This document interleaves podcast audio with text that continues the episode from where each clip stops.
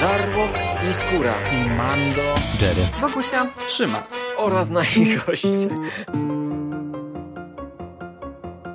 Konglomerat podcastowy. Wasze ulubione podcasty w jednym miejscu. Zapraszamy. Zapraszamy. Zapraszamy. zapraszamy. Zapraszamy.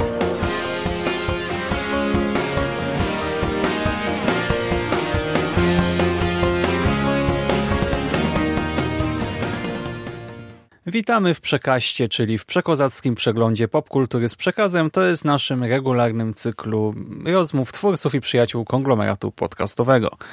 Rozmawiamy jak zwykle, znaczy w sumie nie jak zwykle, ale tak jak to pierwotnie sobie założyliśmy, o tym, co się aktualnie dzieje w popkulturze. I w tym tygodniu właśnie serwujemy dla Was taki w miarę tradycyjny odcinek z newsami, bez jakiegoś wielkiego tematu przewodniego, a po tej mikrofonie, po tej, a po tej Po stronie tej. mikrofonu witają się z Wami Rafał Siciński, cześć, Po tej stronie mikrofonu Rafał Ściński, cześć. Michał Dżery Rakowicz, cześć Cześć. i ja, czyli Szymon Szymaś-Cieśliński. Witam Was wszystkich. Zaczniemy, myślę, tradycyjnie od trailerków. E, Troszkę ich się nazbierało od czasu ostatniego takiego nagrania, ale my e, no, stwierdziliśmy, że nie będziemy teraz przelatywać przez dziesiątki tych krótkich filmików, zwłaszcza część tych filmów już wyszła. Skupimy się tylko na dosłownie garstce i zacznijmy może od e, wielkiego zwiastunu od Marvela, czyli od Captain Marvel. No co powiecie, jak tam wasze oczekiwania teraz względem kolejnego filmu z MCU? Jerry, zaczniesz, czy ja mam zacząć? No mogę zacząć, bo ja w sumie mam e, relatywnie niewiele do powiedzenia, bo przyznam, że w zasadzie większą ekscytację poczułem e, po tych pierwszych zdjęciach, które chyba Entertainment Weekly udostępniło e, i gdzie tam było widać między innymi Ronana, było widać tego Marvela, w którego, w którego rolę wciela się e, no teraz mój mózg już nie pracuje, dzisiaj przepraszam, wyleciało mi nazwisko z głowy, Jude Law, E, no i tam ogólnie na, na tych zdjęciach wyglądało to całkiem ciekawie. Ten trailer, y, ja wam powiem, że nie ruszył mnie dokumentnie. Bezpieczny, nudny, y, w zasadzie nic nie pokazujący trailerek, jakich po prostu setki. Gdyby nie to, ten strzał w pysk y, staruszki, to w zasadzie nie byłoby o czym mówić, bo tak po prawdzie to z tego co widziałem, to y, wszyscy się na tym skupili i, i to był chyba jedyny w ogóle element całego tego trailera, o którym warto jest wspomnieć w jakikolwiek sposób, bo, bo cała reszta to zupełnie do zapomnienia. Oczywiście y, ja na tyle pałam sympatią do Brie Brie Larson y, i do całej reszty ekipy, która tam się przewija, że y, i tak czekam, bo wydaje mi się, że to może być fajny film. Mm, Natomiast no, ten trailer dla mnie był nędzny. No, ja mam bardzo podobne zdanie. Znaczy, zgadzam się z tym ostatnim, co powiedziałeś, że trailer był nędzny. E, Ja obejrzałem go i wszedłem w internet zobaczyć mm, jakieś opinie.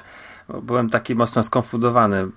Ostatnio, jak y, wypuszczał Marvel nowy film, to te, te trailery były po prostu takie, które mnie jarały. Czy to chodzi o Avengersów, czy y, Ant-Man.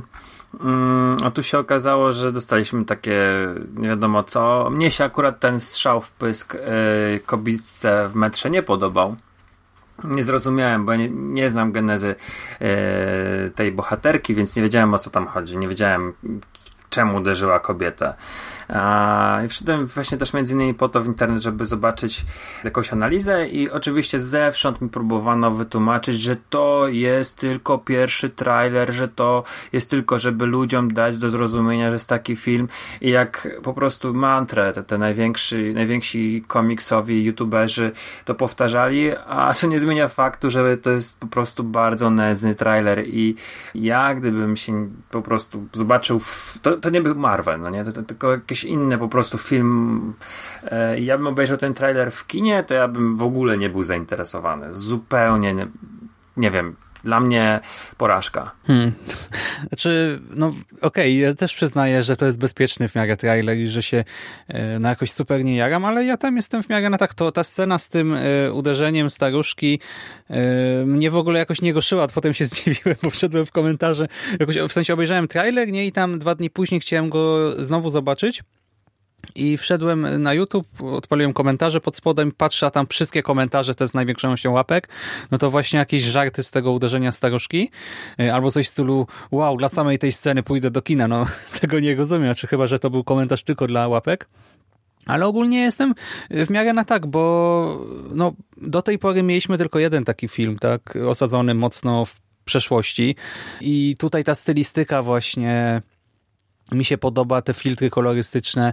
Jestem tutaj ciekaw, jak zostaną rozwiązane te przejścia między e, różnymi liniami czasowymi, w sensie ta przeszłość bohaterki, e, te wydarzenia, które doprowadziły do zdobycia mocy dzieciństwo i ta jak gdyby teraźniejszość. No zobaczymy. Podoba mi się to, że tutaj skróle się pojawią. Ja też nie znam komiksów, tak, więc może to jest oczywiste dla kogoś, kto siedzi mocno w komiksowym Marvelu, ale właśnie na ekranie bardzo chętnie zobaczę tę rasę. No i na razie jestem raczej na tak, nie, że jakoś się strasznie jaram po zwiastunie, ale po tych wszystkich nowinkach, no czekam czekam. No ja tak tylko dodam od siebie, e, że to, co wspomniałeś o tych różnych liniach czasowych, to ja naprawdę życzyłbym sobie, żeby tego było jak najmniej. Jak e, widzę ten trailer i widzę trailer Aquamena, e, czyli dwa filmy, które mhm. na etapie tych zapowiedzi trochę próbują nam sprzedać, wiesz, podobną historię, czyli właśnie takie klasyczne dojście od y, najmłodszych lat do potęgi y, już y, w użytkowaniu tych mocy nabytych, czy odziedziczonych, czy jakichkolwiek innych, no to wydaje mi się, że trochę to już naprawdę nie w tym miejscu, w którym jesteśmy. No naprawdę mamy tyle tych filmów komiksowych, że ja już bym chciał, żebyśmy trochę mimo wszystko od tego odchodzili. No, przykład y, Strażników Galaktyki y, pokazuje, że można wejść po prostu y, z grubej rury w uniwersum takie, które no jest zupełnie nowe tak naprawdę z perspektywy widza kinowego i nie trzeba wszystkiego łopatologicznie tłumaczyć. I naprawdę no taka Captain Marvel to dla mnie to jest taki film, czy to powinien być taki film, który wiesz tam te dzieciństwo to może gdzieś tam sobie w jakimś flashbacku funkcjonować, natomiast ja naprawdę, naprawdę bardzo mocno trzymam kciuki za to, żeby to było zaprezentowane w ten sposób i bawmy się w tych latach 90., bo dla mnie to akurat jest e, duży plus e, też tego filmu, że on się dzieje w przeszłości, e, bo myślę, że to wkrótce lata 90. to będą tym, czym są teraz lata 80. Czy, czy, czy wiecie, zacznie się wysyp takich różnego rodzaju dzieł popkultury i akurat wydaje mi się, że ten film może całkiem fajnie to ogrywać i, i wykorzystywać i mam nadzieję, że pod tym kątem się nie zawiodę. Znaczy ja właśnie mówiłem linię, mnie chodziło o słowo płaszczyzna oczywiście, tylko nie mogłem go znaleźć w głowie, e, ale myślę, że właśnie te wcześniejsze zostaną skrócone, że to co mieliśmy w trailerze zostanie tylko tam wiesz delikatnie rozwinięte, jak film będzie miał dwie godziny, to e, ta no, przeszłość, oby, tam oby. będzie jakiś segment 15-minutowy. Ale z drugiej strony, tak jak normalnie, wiesz, też bym y, pewnie przy, przyklasnął, że po co nam takie originy, po co nam znowu dzieciństwo superbohatera, ale z drugiej strony wiesz, Captain Marvel to jest trochę taki prequel dla całego MCU, nie? Tak chronologicznie to ma być historia, która wyprzedza absolutnie wszystko. Y, mamy mieć początki tutaj też Nika Fury'ego, S.H.I.E.L.D. pewnie więc może i y, no jestem w stanie to zaakceptować. Nie do tego to jest pierwszy y, solowy film o, o bohaterce i dlatego no też jestem w stanie przymknąć oko na takie rzeczy, które by mnie może raziły przy kolejnym typowym takim filmie, nie? Mhm. O współczesnym męskim bohaterze. To jeszcze chciałem tylko jedną rzecz powiedzieć a propos samej Miss Marvel, e, bo generalnie w samym trailerze to na bardzo niewiele mówi i chyba za dużo jej nie ma. Ciężko mi powiedzieć, że to jest procentowo tam, bo aż tak bardzo nie yy, się w to nie wczuwałem, ale yy, w, sa w samym tym teaserze, trailerze pierwszym brakowało mi właśnie trochę samej Brie Larsen, a druga rzecz, że to jest, już wiemy do, do, doskonale, że Disney ma prawa do X-Menów, bo kupił Foxa i te uniwersa się kiedyś, mamy nadzieję, spotkają. I co jest fajne moim zdaniem, to jest yy, to, że ten film oprócz tego, że tak jak powiedzieliście, jest prequelem do całego MCU, to może być takim czymś, co będzie łączyło właśnie MCU z X-Menami, bo przecież jak doskonale wiemy, ta postać yy, Rogue yy, z komiksów ona zyskała te swoje moce właśnie wysysając je z Miss Marvel. To znaczy ona od początku miała tą moc wysysania mocy, ale później zyskała e, ta, takie, takie, e, tą, tą siłę fizyczną e, od Miss Marvel, więc to, to jest ciekawy sposób może na, na wprowadzenie X-Menów. Gdzieś tam poznajemy sobie e, Captain Marvel i ona będzie funkcjonowała w tej czwartej fazie, no bo to już tak to będzie czwarta faza, prawda? Znaczy to jest końcówka trzeciej fazy teraz mamy, tak? Dobrze mówię? Znaczy te numerki to wiesz, to one się też trochę zmieniały na przestrzeni czasu, mm -hmm. mam wrażenie, więc ja już nie wiem jak to teraz oficjalnie jest. No, na, no w kolejnej fazie po prostu, tak już nie No wydaje mi się, że tak, czy... że to te, ten kapi ta Kapitan Marvel, no to jest końcówka trzeciej fazy i ostatni Avengersi zamykają te, te, te, te 11 lat i będziemy mieli, kurczę, no Captain Marvel jako jakąś tam postać funkcjonującą i właśnie może ona między innymi będzie wprowadzała nam X-Menów do, do, do MCU. Szczególnie, że już dzisiaj czytałem na takim jednym popkulturalnym, plotkarskim portalu, że yy, no już dosyć gdzieś tam wycieka, że mają być Dark Avengers, yy, kolejnym dużym filmem i, i gdzieś ci yy, antybohaterowie mają też y, tworzyć drużynę Także może, może właśnie to będzie to. Znaczy, wiesz to ogólnie y, nie zastanawiałem się nad tym, tak jak to przedstawiasz, to to kupuję, e, przy czym nie wydaje mi się, żeby to się wydarzyło w Miss Marvel, bo... E, nie, nie, nie w Miss Marvel. Mówię to jest jako postać, jako postać, która A, okay. będzie miała jak, jak, następne, tak, następne jeżeli, No to tak, to mm, jeżeli mówimy o przyszłości, swoje to przygody. Tak, okay, bo teraz okay. mówię, kończymy trzecią fazę i Avengersi, czwarci Avengersi zamykają trzecią fazę, tak? To będzie okay. Miss nie, no Marvel to, jest w marcu. To, to się zgodzę, bo myślałem tak, no. że, że już e, liczysz po cichu, że X-Meni już w tym filmie nie, się pojawią. Nie, absolutnie, ale to, to, absolutnie. No, okay. Ale wiemy, że też, że Kevin Feige, który odpowiada za MCU, też odpowiada za X-Menów, tak? Bo to chyba ogłaszali właśnie w, jakoś w zeszłym miesiącu, więc możemy być prawie pewni, że no, w jakiś sposób będzie chciał to połączyć, no. No, nie, nie. Je, je, jeżeli idziemy najprostszą e, możliwym, najprostszym możliwym połączeniem, to po prostu znowu wsadzą e, Wolverina, no bo jak, e, jeżeli by się potwierdziły jakieś plotki na przykład właśnie o e, jakichś Dark Avengers, no to przecież standardowo, no to Wolverine jest jednym z e, mhm. podstawowych elementów wszy, wszystkich tych drużyn, takich trochę opartych na e, antybohaterach, że się tak wyrażę, więc to po, podejrzewam i to z jednej strony to może i fajnie, z drugiej strony to nie wiem, no, obym się mylił, ale żeby się to nie ograniczyło właśnie, że teraz to X-Meni to zaraz będą w MCU tylko pod postacią super popularnego Logana i to wszystko, no ale zobaczymy, co tam wysmażą nam w przyszłości. Hmm. I w sumie to zrobił nam się Subway naturalny. E, przejdźmy może od razu do X-Men Dark Phoenix. Widzieliście zwiastun? Tak. No i jak tam? W ogóle jesteście fanami?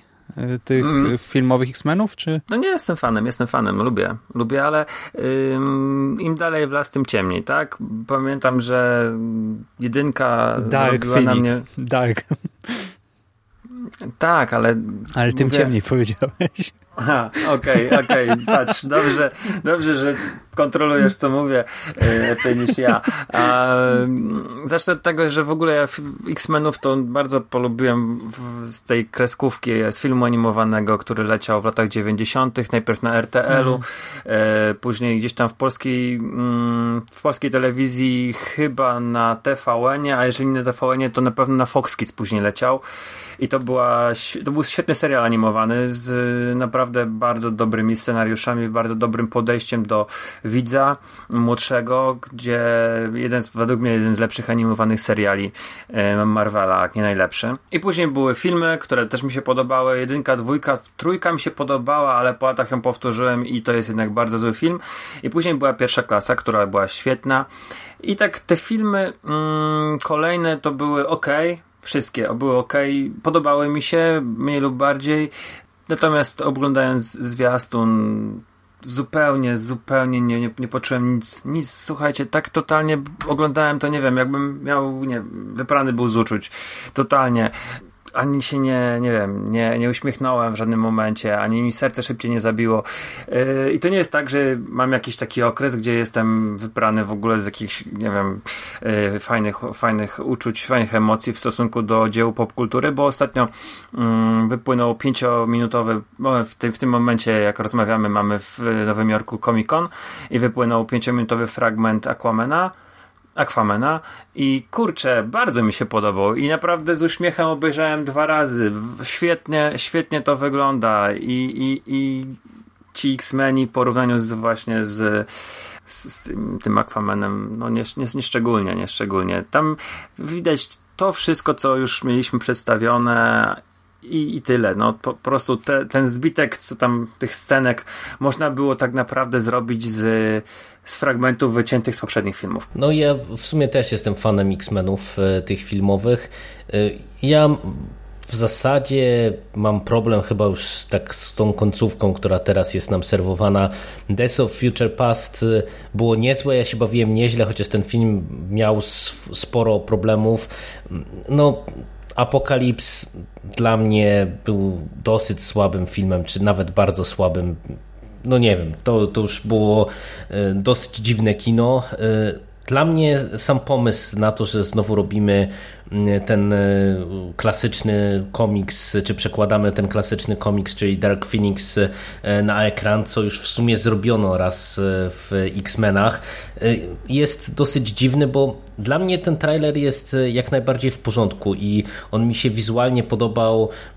Ja lubię te postaci, więc tam nie miałem problemu z tym, że wiecie, że dostajemy mniej więcej przewidywalnie poukładane y, stenki i, przewidywalnie ułożony trailer. Przy czym właśnie no, ja rozumiem ten twój brak emocji, no bo to jest podstawowy problem. No, to, to, to będzie taki film, który ja podejrzewam będzie filmem do obejrzenia i do zapomnienia właśnie dlatego, że my to po prostu za dobrze znamy. No nie wiem, no chyba, że tutaj nas twórcy zaskoczą i, i też w myśl tego, co, co się mówi, że pierwszy trailer to on musi być taki bezpieczny. Nie wiem, zaraz się okaże, że jednak y, nie wiem, pokuszą się o to, żeby zrobić nam wycieczkę w kosmos, która przecież w tym oryginalnym starym komiksie y, była i na przykład będziemy mieli tutaj jakieś większe zamieszanie. Bo na razie wygląda to po prostu dla mnie bardzo poprawnie, bardzo przewidywalnie i, i tyle. Jest jedna scena z, z, z samolotem, z tym ich statkiem mm, na orbicie, ale no, tak ale, ale no właśnie, no pytanie... Pytanie, jak to będzie. No dokładnie, to wiesz, to, to jeszcze jest trochę dla mnie za mało, żeby y, wnioskować, y, czy tutaj dostaniemy jakiś większy segment w kosmosie, ale właśnie no to był dla mnie taki maleńki haczyk, który mi sugeruje, że być może jednak tutaj dostaniemy y, jakoś ciekawiej, czy w mniej typowy sposób y, w stosunku oczywiście do tego, co już w filmach widzieliśmy, y, przedstawione, przedstawioną tę historię. No ja osobiście czekam, bo mam nadzieję, że to już będzie takie definitywnie, definitywne domknięcie wątków, które są tutaj rozwijane przez te ostatnie, ile już, cztery filmy od y, pierwszej klasy? No z Dark Phoenix 4, nie? Jak, jak dobrze mm. liczę.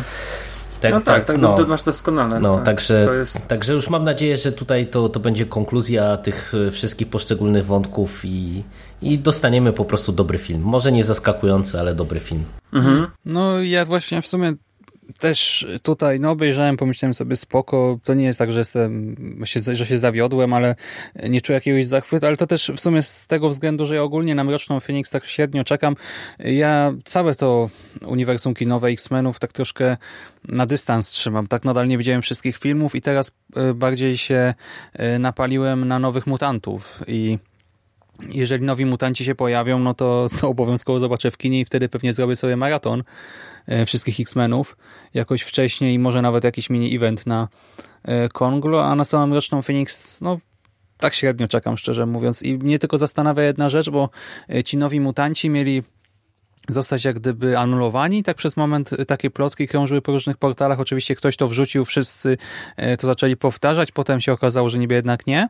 Ale teraz jak sprawdzałem przed nagraniem daty premier, no to wychodziłoby na to, że w czerwcu ma się pojawić Mroczna Phoenix na świecie w przyszłym roku. Mhm. E, jakoś na początku czerwca, a chyba 1 sierpnia już nowi mutanci. No to tak trochę dziwnie by było w sumie w ciągu dwóch miesięcy dwie takie premiery. Znaczy wiesz co, mi się wydaje, że to jest po prostu zupełnie inne kino jednak, tak. Ci Nowi Mutanci to był film, który tak po trailerze sądząc, no miał być bardzo mocno oderwany od tego, co widzieliśmy właśnie w tej linii czasowej i, w tych filmach, które tutaj nam Mroczna Phoenix e, gdzieś tam będzie finalizowała, więc wydaje mi się, że po prostu to może być tak, że właśnie na Mroczną Phoenix to tak sądząc po reakcjach ludzi to nikt nie czeka, więc po prostu chyba wytwórnia e, mając w odwodzie tych nowych mutantów to już po prostu chce domknąć właśnie wątki, e, które przez kilka filmów są kontynuowane, a ci młodzi X-Meni, no to, to nie będzie, wiesz, o jakieś tam wielkie otwarcie nowe jeżeli chodzi o to uniwersum, bo tam nie, nie, nie przypuszczam, żeby to był film, który będzie y, kładł jakieś podwaliny pod całą serię, natomiast no, to może być po prostu jakaś taka świeżynka, coś co y, trochę y, ukierunkuje widzów na nowe tory, no a poza tym to też jest pytanie, jak to wszystko zakulisowo jest rozgrywane i jak tutaj Disney sobie to też układa, no bo ten film, mówię tutaj o Młodych Mutantach, to jest o, o tyle problematyczny film, film w tej chwili z perspektywy właśnie połączenia e, Disneya i, Foxa, no że on miał się ukazać już wcześniej, e, no i teraz w momencie, kiedy w którym się ukazuje i już wiemy, że Disney przejmuje Foxa, no to teraz trochę nie wiadomo pewnie, co z tym filmem zrobić, no bo e, Disney już by chciał pewnie, żeby te filmy X-Menowe, które będą powstawać, czy, czy będą wychodzić, żeby one już gdzieś tam były pewnie umocowane w tym szerszym kontekście, a, a no, ten film nie może być mhm. umocowany w szerszym kontekście. E, no i teraz e, no, pytanie, jak to rozegrać, nie? Czy go po prostu e, zostawić jako właśnie taki jeszcze relikt Foxa i po prostu to będzie taki jednostrzałowiec zupełnie oderwany od tego wszystkiego, czy pójdą w jakieś jeszcze dodatkowe, nie wiem, dokrętki, czy cokolwiek takiego, no bo też o tym było dużo słychać, nie? Że przecież było, było przełożone, była przełożona ta premiera i, i gdzieś tam ten film był y, z tego, co dało się słyszeć, do, dosyć mocno przemodelowany. No, nie, nie wiem, zastanawia mnie droga tego filmu, bo ja też Ale na niego Dark czekam. Phoenix też y, przesunięto, bo przecież nawet Dark na tych... Phoenix przesunięto, tak, właśnie. Ten, to nie tak, jest tak, tak że ja New, wiem, New, ja Mutants, New Mutants było 2019 od początku, natomiast tak jak mówiłeś, Szymas, o tych premierach, no to Dark bo Phoenix na walentynki jest... pierwotnie zapowiadano premierę. Y, Dark Phoenix miała w tym roku, w tym momencie miała mieć premierę. To już to było drugie później walentynki prawdopodobnie. Aha, no to Niech teraz trzeci w takim razie. Tak, no. to, są, to jest trzeci termin e, tego filmu, więc dlatego jest taka krótka odległość, a reżyserem jest facet, który jest debiutantem na stołku reżysera. Nie wiem, czy e, ten Simon Kinberg e, był, był wzięty, no bo nie wiem, bo, bo napisał scenariusz do Apokalipsy i do przeszłości, które nadejdzie, więc stwierdzili, no, on że w ogóle jeszcze słuchaj, fantastyczną czwórkę jeszcze pisał i tak no... Mm, Tak, tą, ten, tą nowy, ten nowy reboot i Sherlocka Mhm. Holmesa, z tego co tam pamiętam, i XXX, yy, i, i Jumpera, także to jest facet, który I rzeczywiście tam... ostatni ileś- Bastion chyba też pisał on. Tak, tak, właśnie, tak, no, tak. Wszystkie, no okej. no. Ale yy, A, Ja czyli nadzie- to, to zapomniałem, że on napisał ostatni Bastion, czyli on po prostu poprawia ten syf, który napisał te już 10 lat temu.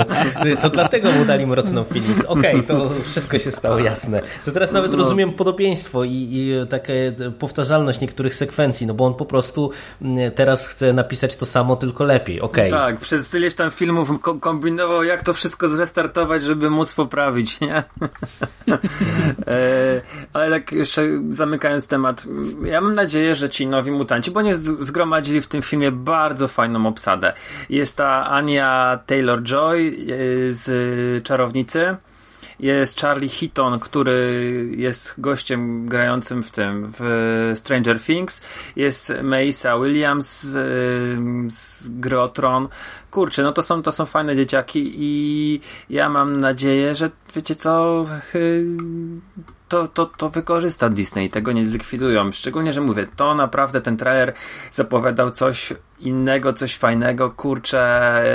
Mm, film gatunkowy, jednocześnie komiksowy, no szkoda by było to, wiesz, zrobić taki jeden strzał i, i po prostu to, to zostawić, w, w, nie kontynuować. Może te postaci te, to przejdą do, właśnie do, do, do Disneya, fajnie by było. Bo się wszyscy chyba mamy taką nadzieję, nie? Że, bo No. właśnie te wszystkie newsy dotyczące anulowania to głosiły, że niby tam e, producenci, czy studio, czy ktoś tam jest niezadowolony, że to jest kino za bardzo gatunkowe. Ale w ogóle do jasnej cholery mówimy o ekranizacji, tak? Adaptacji X-Menów i kino za mocno gatunkowe, co to znaczy, nie? Że niby jak Mhm. horror, to, to, to nie B, coś tam, jakieś takie bzdury wyczytywałem, tylko że te wszystkie newsy nie zostały potwierdzone, mam wrażenie, że to właśnie było, że ktoś tam donosi, coś tam, plotka, wieść gminna niesie, no ja mam nadzieję, że to naprawdę są tylko e, no clickbaity internetowe, no bo jeżeli ktoś to by anulował, czy totalnie przemodelował, bo o, ktoś miał wizję na horror i wyszedł za bardzo horror, więc przerobimy horror na nie horror, no to to będzie e, tragedia. Akurat w MCU jest taki trochę miszmasz gatunkowy. To nie jest. Mm, może na początku No. te filmy były bardzo do siebie podobne, poza Torem, mm, ale później. Kurczę, pozwalano reżyserom na, na jakieś takie, no nie wszystkim, bo Edgar Wright nie zrobił swojego Ant-Mana, ale pozwalano temu w torze trzecim poszaleć temu, Boże, Nowozelandczykowi, zapomniałem jak się chłopak nazywa. Mm, Taika Waititi, więc- tak? o, tak, tak, właśnie. Yy, czy już od braci Russo, którzy zrobili fajny tyrę szpiegowski z Zimowego Żołnierza, no to naprawdę tam, to, tam jest jednak taka spora, spora furtka, znaczy furtka, brama do, do swobodnego interpretowania różnych rzeczy, ale jeszcze jedna rzecz mnie mm, zastanawia w całym kontekście Disney Fox, bo powiem wam, obejrzałem pierwszy sezon Gifted. Mm, przypomniałem sobie o tym serialu jakoś yy, na wyjeździe i, i wysłuchałem wasze twoich pierwszych wrażeń. Yy, Jerry, yy, Jerry, dobrze, Jerry, ty byłeś. Tak, tak, no z Mando, z, z Mando żeśmy razem Tak, tak, tak. I, I stwierdziłem, mówię, obejrzę ten serial. I on jest naprawdę spoko. To nie jest jakiś wielki, wielki serial, ale mm, rozwija się. Każdy, każdy kolejny odcinek naprawdę w, chyba jest lepszy od poprzedniego. I kurczę, no to to jest całkiem fajna produkcja. Taka może nie jest, y, wiesz, to nie jest rzecz, o której będę mówił e, i polecał innym, ale mm, dobra rozrywka i te, te kilka wieczorów zape, zapełniło mi e, i zapewniło mi też dobrą zabawę. Więc jestem ciekawy, co z tym będzie na przykład, bo to nie jest zła rzecz. No, no ja szczerze mówiąc, ja poza ten pierwszy odcinek e, się nie wybrałem, już nie kontynuowałem. E, Słuchałem podcastu Mando w moich serialach już o całym sezonie. On tam zachwalał, właśnie ty widzę też zachwala. Zresztą no, w ogóle bardzo dobre opinie o tym serialu były, ale nie, nie wiem, jakoś mi to za bardzo młodzieżówką pachniało. Ja ostatnio mam lekką awersję do seriali, jak mam przysiąść do serialu, to już musi mnie naprawdę kupić, a to, to było w porządku, ale, ale jakoś, no nie wiem, nie, nie, nie dotarło to do mnie. Natomiast e, to tak dosłownie na dwa zdania off-topu, zanim przejdziemy do ostatniego trailera, e, bo e, padło nazwisko Edgara Wrighta e, i e, powiem wam, że dwa dni temu przez zupełny przypadek e, trafiłem w telewizji na Scotta Pilgrima, i y, kurczę, jaki to jest w ogóle rewelacyjny film, to jest No, to mała, jest- nie? No, ja jakoś tak y, któryś raz już do, tego filmu siadam i zawsze mnie zaskakuje po prostu jaki to jest y, ubaw popachy, jak to jest fajnie zagrane, ile tam jest w ogóle świetnych tych młodych aktorów różnych się przewija, bo ja na przykład w, w ogóle zupełnie zapomniałem, że między innymi tam Brie Larson e, też gra A. E, i, i teraz jak ją zobaczyłem, to po prostu trochę mi szczęka opadła, e, ale naprawdę no rewelacyjny film, rewelacyjny film, także tak tylko korzystając z okazji, że Wrighta przywołaliście, to jak ktoś nie widział, to brać i oglądać, bo to jest czyste złoto. To jeszcze kończąc ten wątek y, Disneya i Foxa, y, w sumie to y, to jest też ciekawe, że o MCU teraz tak mało wiem o tej kolejnej fazie, nie? No bo dotychczas w sumie mam wrażenie, że te plany, nie wiem, te plansze z tytułami były już na dużo, dużo, długo, długo przed premierą tak No to prawda, prawda. Mhm. A teraz przecież y, mamy właśnie Kapitan Marvel jeszcze w, nie, w przyszłym kiedy mam Kapitan Marvel? W przyszłym W roku, przyszłym tak? roku, w przyszłym roku w marcu. Mhm. I, no tak, marzec, potem jeszcze Infinity War drugie i potem zaczyna się tak czwarta faza ze Spider-Manem, tak Far From Mm, Home. Jul, ten, to jest czerwiec, tak? Czy, czy... Nie, Znaczy, w lipcu. no ale to wszystko jest- Spider-Man, Spider-Man jest w lipcu, no. Ale to wszystko jest przyszły rok, tak? Te trzy filmy. Mhm. E, Potem na kolejne, bo mają być trzorocznie. Marvel zapowiedział, że 2022 Tak. będą trzorocznie, czyli wiemy, że na 2020 przejdą Strażnicy Galaktyki, trzeci prawdopodobnie. A, Ale a potem- będą, zrobi, będą z, z, zrobieni w ogóle? Bo to tak...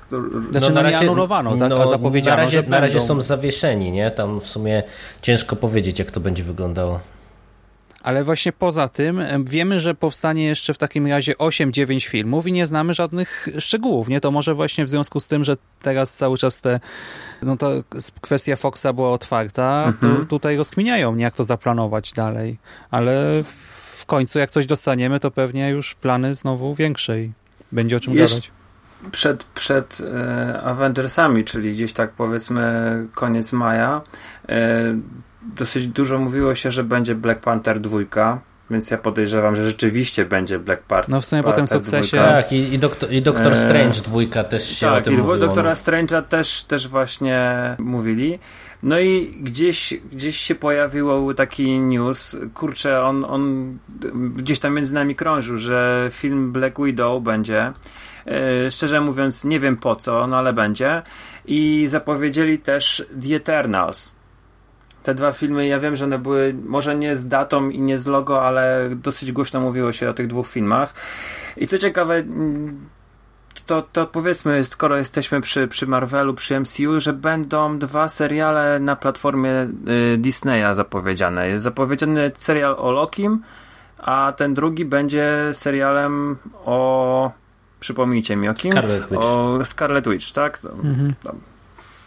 Ale to, Także- to dla mnie akurat to jest e, fajna rzecz, bo oni zapowiedzieli Mhm. to jako limitowane te serie, czyli to Miniserie, mhm. będzie chyba po sześć odcinków. E, Ja takie rzeczy biorę w ciemno, bo tak jak mówię, no ja ostatnio z dłuższymi serialami mam naprawdę problemy, a wydaje mi się, że e, zrobić krótki serial o jakichś właśnie takich no, mniej wystawionych y, na ten pierwszy plan postaciach, y, to może być fajne. No, Lokiego mniej rozumiem, no bo w zasadzie my historię tej postaci znamy y, już całą, nie? No, do, już pomijam to, co się z nim stało w Avengersach, ale wiecie, no dokonała się nie, w, w niej jakaś tam przemiana przez te wszystkie filmy.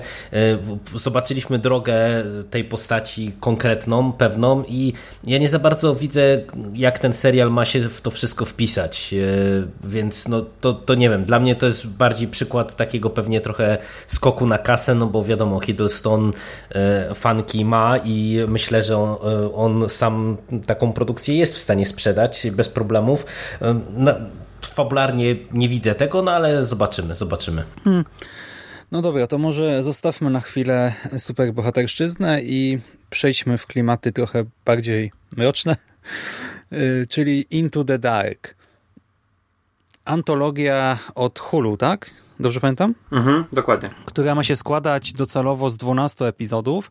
Każdy jeden epizod ma być inspirowany jednym świętem i to ma być publikowane właśnie cyklicznie, jeden epizod miesięcznie. Pojawił się y, zwiastun, y, Mando się strasznie cieszy, no bo wiecie, horrory świąteczne, no to jego konik. Zobaczyliśmy w tym zwiastunie y, takiego odjechanego króliczka wielkanocnego. Właśnie chciałem powiedzieć, najprawdopodobniej. ty też się powinieneś cieszyć, bo może w końcu w Nekropolitanie będzie do omówienia jakiś film wielkanocny, który będzie, który będzie dla ciebie atrakcyjny, a, a nie tam wyciągniemy ci Bany Mena 4 i będziesz musiał oglądać.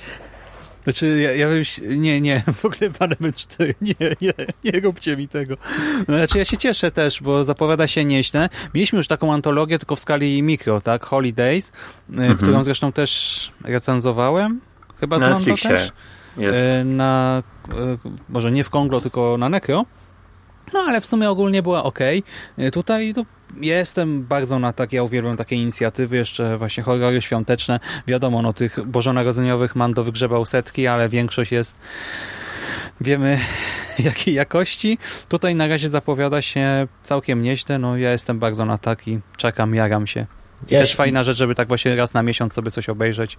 Super. No dla mnie to jest e, bardzo fajna koncepcja i e, w zasadzie nie mam nic do dodania poza tym, że dla mnie Hulu to jest e, w ostatnich miesiącach pewien wyznacznik jakości, bo naprawdę y, ja nie powiem, że oni wszystko mają jakieś super dobre, bo y, nie znam wszystkich ich produkcji, ale w zasadzie czego bym nie dotknął od Hulu, to mi się podobało do tej pory, więc y, to dobrze wróży, tym bardziej, że część tych seriali, które oni produkowali, to były też jakieś dosyć nietypowe rzeczy, więc dla mnie plus naprawdę duży. To jeszcze ja.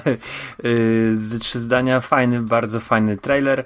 Ten króliczek. Yy, zastanawiałem się, czy to jest rzeczywiście królik, który będzie na Wielkanoc, czy to może jest taka mm, maskotka całej, całej antologii, że ten, ten królik, tak jak królik z mm, do niego Darko się będzie przejawiał przez cały film i będzie powiedzmy takim elementem wspólnym dla wszystkich odcinków, bo ja rozumiem, że jest antologia, czyli każda, każda historia, no, inny reżyser, inny twórca, inny scenarzysta, inne postaci i aktorzy. Mm, więc kurczę, no to, to pierwsze, co zwróciłem uwagę. Super królik i też mi się Micha cieszyła.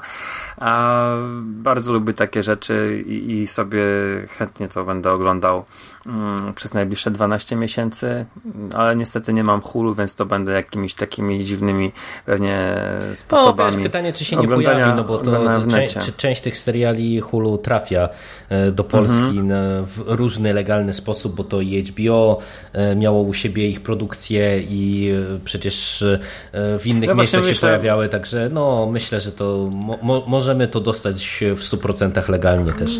Najbliższe trzy miesiące mam Showmaxa także z Afriko, więc zobaczymy, nie? Może tam się to pojawi. No ale też ciekawe, czy to będzie właśnie tak jak, to czy to będzie dłuższe, czyli to będzie godzinne, czy może trochę jeszcze dłuższe, bo tak jest w tym trailerze nie do końca powiedziana długość tych odcinków. Oni no. to nazywają super sized. Tak? No super właśnie... sized, właśnie. Czy to będzie półtora godzinny no, film? myślę, że to, to tak może być, że podwójny odcinek po prostu serialowy niejako ale no to mhm. pasowałoby też e, do, do takiego konkretnego pomysłu. No wiecie, no jak już się robi jeden odcinek miesięcznie, no to nie sądzę, żeby chcieli iść w kierunku e, jakichś tam 30-minutowych na przykład, czy nawet 40-minutowych odcinków, no ale no zobaczymy, no wszystko zależy od pomysłów i scenariuszy. Jak będą dobre, to spokojnie półtorej godziny ja jestem w stanie kupić, nie? Jak się okaże, że pomysłów nie starcza, no bo to wiecie, no to, to czasami tak jest, że w antologii jakiś odjechany pomysł lepiej się sprawdza, no bo jak y, dostaje segment na 20 minut, no to jest łatwiej rozegrać najbardziej kuriozalny, y, dziwaczny, nietypowy pomysł w takim czasie niż rozciągnąć go do półtorej godziny. No ale no, na razie nie mamy mhm. informacji, więc to trzeba czekać i trzymać kciuki, że będzie to dobre. Jeszcze, jeszcze wracając do Hulu, ostatnia rzecz. Yy, sobie sprawdzałem oferty yy, tych największych stacji, stacji, największych dostarczycieli treści, czyli Netflix, Amazon i Hulu na październik, no bo wiadomo, Halloween, nasze święto, yy, kurczę, to taki miesiąc, gdzie, gdzie codziennie się powinno obejrzeć coś strasznego, nie tylko tego 31 i Hulu miało najlepszą ofertę, jeżeli chodzi o horrory, no, przynajmniej w Stanach, no bo w Polsce nie mamy Hulu, ale bardzo fajne tytuły i, i byłem pod wielkim wrażeniem tego, co, co wrzucali. Ciekawe mhm. rzeczy. Dobra, skończyłem. No ale to jak e, zabraliśmy się za horror, to możemy też krótko jeszcze przy nim pozostać, bo e, dosłownie w ciągu ostatnich paru dni pojawiły się dwie e, bardzo dobre informacje też dla fanów grozy w Polsce. Po pierwsze Suspiria, ten remake który y, ma się wkrótce pojawić, zawita do Polski, bo do niedawna nie mieliśmy potwierdzonego mm, tego, że ten film się w polskich kinach pojawi, a teraz już wiemy, że się pojawi. Od 2 listopada y, będziemy go mogli zobaczyć i ja się osobiście bardzo, bardzo z tego cieszę, bo tak jak już wielokrotnie o tym mówiliśmy, liczymy chyba wszyscy, że dostaniemy dobry film. Mm, właśnie na razie, znaczy co do premiery to w ogóle super, nie, że tak wcześnie, yy, ale co do recepcji to jest w sumie ciekawe, że na razie krytycy są, znaczy podzieleni, to może za dużo powiedziane, ale tak się spodziewaliśmy też hitu, jeżeli chodzi, przynajmniej ja, jeżeli chodzi o recepcję krytyków, a tu na razie na przykład na Rotten Tomatoes to jest 75%, czyli tak właśnie mamy 30 recenzji e, ze świeżym pomidorkiem, 10 z popsutym, no to trochę zaskakujący na razie wynik. Jestem ciekaw, jak to wyjdzie, ale yy, raczej jednak pozytywne głosy do mnie dochodzą jednak, więc ja się cały czas cieszę, cały czas jaram. Tylko, że tyle tych premier teraz jest właśnie w okolicy Halloween, nie? Horrorów, no, seriali, prawda. filmów mhm. kinowych, Netflixowych, w ogóle platformowych, że e, no się nie nadrobi tego za nic. Ja zawsze mam taki plan, żeby pod koniec roku nadrabiać e, wszystkie ważniejsze horrory właśnie z danego roku. Ale ten wysyp z października i listopada i nawet już września, bo już we wrześniu było tyle premier, że głowa mała, no tego nie da się przerobić. No chyba, że nie wiem, no Mando może by dał radę, jakby tylko na tym się skupił, no ale też musiał rzucić wszystko inne pewnie. Niesamowite, no. Ale z Suspirią super i czekam. O, a też a propos tego właśnie, że mamy wysyp e, różnego rodzaju premier, no to też myślę, że się wszyscy cieszymy, że powraca Fest Macabra. 26 e, października oficjalnie Fest Macabra pojawi się w polskich kinach. Wiemy na razie tylko tyle, że rozpocznie się od nocnych maratonów, czyli będą pewnie korzystali właśnie z halloweenowych różnych maratonów. Fajnie w ogóle, że powracają. Znamy jeden tytuł, mają się chyba pojawiać w weekend kolejne tytuły Pierwszym z filmów, który jest zapowiedziany, to jest Noc pożera świat, francuski film o zombie, świeżynka z 2018 roku. E, no, mm. ja bardzo czekałem e, na powrót Fest Macabry, bo no tak jak chociażby w ostatnim przekaście, tym e, nagrywanym na żywo, żeśmy o tym rozmawiali, no to jest bardzo dobra inicjatywa i widać, że z roku na rok zbierają doświadczenia i uczą się tak, żeby dostarczać coraz fajniejsze filmy do coraz coraz szerszego grona, więc naprawdę ja jestem bardzo, bardzo ukontentowany, że e, ponownie e, będziemy mogli te ostatnie miesiące roku z Fest Macabrą spędzić. To jeszcze dajcie mi powiedzieć jedną rzecz o Suspiri, bo ja poprzednio, w poprzednim przekaście, kiedy mówiliście, się nie wypowiedziałem i teraz też jeszcze słowa na ten temat sorry. nie powiedziałem. No, sorry, sorry. A, a, a to, to jest tak, że ja odgłosów oryginalnego filmu nie znam. Jak w zeszłym roku mnie Szymas zapraszałeś do Łodzi, żeby porozmawiać, znaczy żeby spotkać się na, i obejrzeć filmy z Dario Argento, to, to ja byłem chory i nie pojechałem, e, więc też nie obejrzałem i powiem tak, e, nie znam praktycznie jego twórczości, nie znam odgłosów, to jest straszne e, z jednej strony, no bo jestem, uważam się za mega fana gatunku, a Giallo i w ogóle ten włoski horror to jest taka biała plama na, na mapie mojej wiedzy. Natomiast obejrzałem trailer dwa razy tej, tej, tej Suspiri. Mm, wtedy przed tamtym przekastem i teraz obejrzałem i powiem wam, że wygląda to naprawdę świetnie i, i, się, i się jaram I, i bardzo bym chciał iść do, do kina na to, to się będzie zbiegało z moimi urodzinami, więc sobie może te dwie rzeczy po, połączę. Mm, drugiego jest premiera listopada. W Polsce będzie to można obejrzeć jakoś jeszcze w październiku jest American Film Festival y, we Wrocławiu i, i z tego co wiem to właśnie Suspiria będzie przedpremierowo tam pokazywana na kilku seansach, więc um, ktoś tam może będzie mógł sobie obejrzeć. Może sobie zrobić takie, taką dłuższą imprezę, nie? czyli Halloween e, w ostatni dzień października, 1 listopada e, też horrory i 2 listopada do kina na, na, na Suspirię. Mm. Znaczy właśnie, Syku, z tym bądźmy ostrożni, bo ja też się tak napalałem e, że, i tak sobie mówiłem, że jeżeli damy radę, to może nawet na premierę bym poszedł, czy coś, ale tak, e, wiesz, to będzie ten tydzień właśnie z Halloween, że Halloween wypada w środę, jeżeli się nie mylę. Aha, tak, aha. bo mam wtedy zajęcia też. E, no to wiadomo, że w środę z tym kinem będzie różnie, w czwartek też, ale właśnie piątek, sobota e, masa ludzi, którzy normalnie, wiesz, by mogli to olać, e, może pójść do kina na zasadzie jest Halloween, właśnie weźmy, nie wiem, piwo i chodźmy do kina czy coś, więc uważajmy z tym pierwszym tygodniem Suspiri w naszych kinach, Aha, żeby się nie nadziać właśnie na, wiesz, jakąś taką grupę, co w sumie nawet nie wie, kim jest Argento, nie wie na co przyszła, ale trzeba jakoś spędzić wieczór i dlaczego by się nie napić w kinie. No, mhm. no ja na pewno poczekam. Ja nie pójdę w ten pierwszy tydzień, bo jakby mi ktoś to zepsuł, e, aby się okazało, że film jest naprawdę dobry, to ja bym im dopiero pokazał odgłos. Ja bym im zrobił po prostu trzy matki w jednym filmie. Poka pokazałbym odgłosy. Albo to no. E, I to jeszcze tak jeszcze jeden news, który, który złapałem dzisiaj mm, w, w, o kątem oka. Mamy nowe, nowe, nie wiem, czy reboot, czy, czy quasi sequel, czy, czy, czy quasi remake jednocześnie Halloween w tym roku i, i że poruszyły podobno pracę już nad drugą częścią. Także tutaj taka Bloody Disgusting podał, że ruszył już pracę, tym, tylko że bez e, udziału danego McBride'a i Davida Gordona Greena. Tyle. No dobra, to jeszcze pozostając w tym bloku takim filmowo-serialowym, w ogóle audiowizualnym, może wspomnijmy chwilę o tych Star Warsach, już niech wam będzie. No. Ale wiesz to, to e, Szymas, e, to zanim do Star Warsów, to w sumie jak nam się zrobił taki segment horrorowy, e, to ja bym może... A, bo wieża, wieża. Nie, tak, powiedział dwa zdania teraz o wieży, czy konkretnie wieża Jasny Dzień, który to, to film. Jest horror? No, no właśnie, to jest film, który jest e, reklamowany różnie, ale w bardzo, bardzo wielu recenzjach przywija się, że to jest horror. E, pisze się o tym filmie, że to jest e, jeden z najbardziej przerażających polskich filmów, polskich horrorów, jakie powstały i tak dalej, i tak dalej.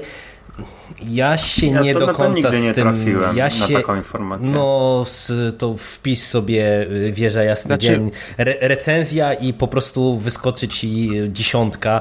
Zresztą to się dystrybutor do tego walnie przyczynił też, bo nawet jak sobie wejdziecie mm, na stronę dystrybutora, to oni mają tak to skonstruowane, że jest trailer i są różne recenzje wklejone, to w nagłówkach tych recenzji już horror wali tam wszędzie. E, tak naprawdę, a no nie wiem, ja się z tym nie zgadzam, ale to za chwilę rozwinę, a jeszcze Szymas oddam Ci głos najpierw. Znaczy nie, ja tylko chciałem powiedzieć, że początkowo to było reklamowane jako po prostu film psychologiczny, tak nie było wiadomo, czy bardziej thriller, czy bardziej obyczaj, czy co.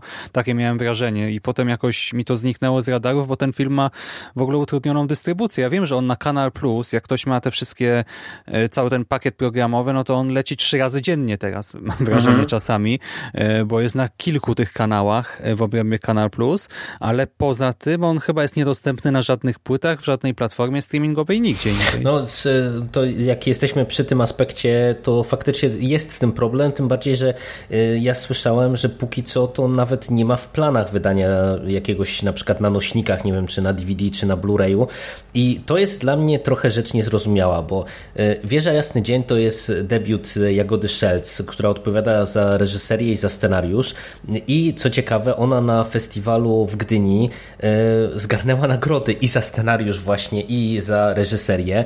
Ten film e, spotkał się z bardzo pozytywnym przyjęciem. Dostał paszport pozytyki, po, paszport pozytyki, paszport polityki. E, gdzieś tam został dostrzeżony za granicą.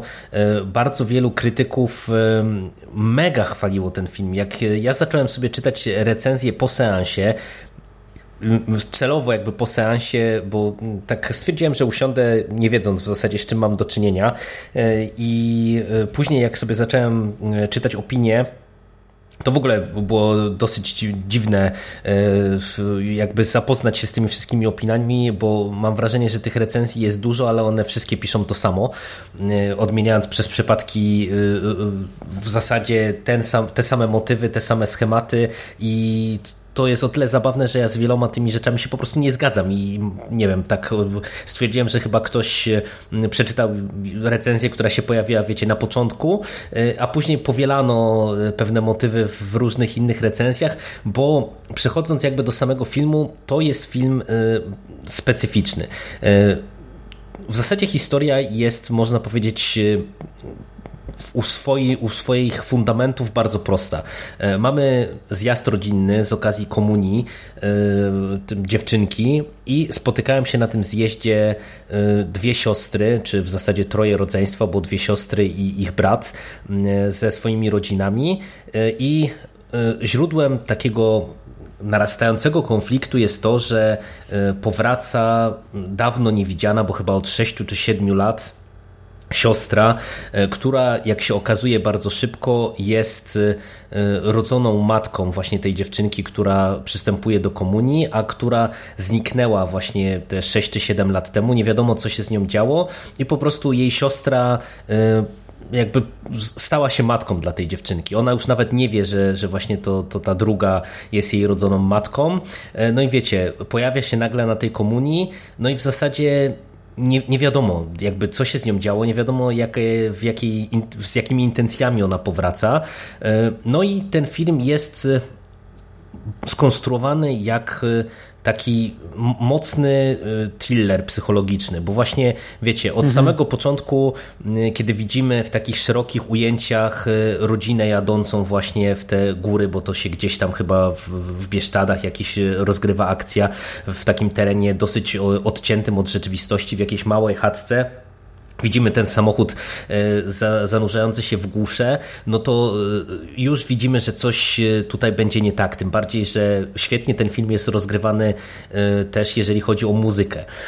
I naprawdę ten film jest bardzo dobry pod wieloma względami. On jest świetny aktorsko. Tutaj nie mamy specjalnie znanych twarzy, takich wiecie, kojarzonych z tego polskiego kina. Jest świetny od strony właśnie tej wizualno-muzycznej, bo i muzyka e, bardzo dobrze się sprawdza właśnie z jednej strony jako ilustracja, z drugiej strony jako element czasem wykorzystywany przez reżyserkę, aby właśnie wprowadzić widza w określony nastrój.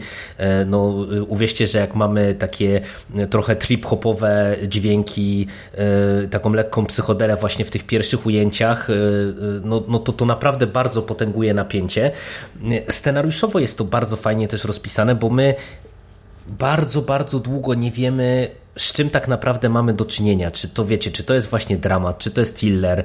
E, to jest rozgrywane wszystko na takich niedopowiedzeniach. Widać, że ta sytuacja w domu eskaluje, natomiast absolutnie nie wiadomo, do czego to wszystkiego nas e, doprowadzi. Co więcej, ten film jest fajny i pomysłowy od strony właśnie tej stricte filmowej, bo na przykład mamy tutaj takie zabiegi, gdzie niektóre sceny y, są nam prezentowane z perspektywy jednej i drugiej siostry. Y, czyli wiecie, mamy scenę i nagle jakby się cofamy, widzimy to samo, tylko oczami y, tej drugiej siostry i to jest nie tylko robione wizualnie, ale i dźwiękowo, bo to jest szalenie istotne, że na przykład, nie wiem, widzimy, że jedna i druga siostra są w centrum jakiejś tam sceny, w centrum akcji, a na przykład widzimy, że jedna z nich czegoś tam w ogóle nie słyszy, bo jest zatopiona we własnym świecie albo widzi e, czy dostrzega inne elementy.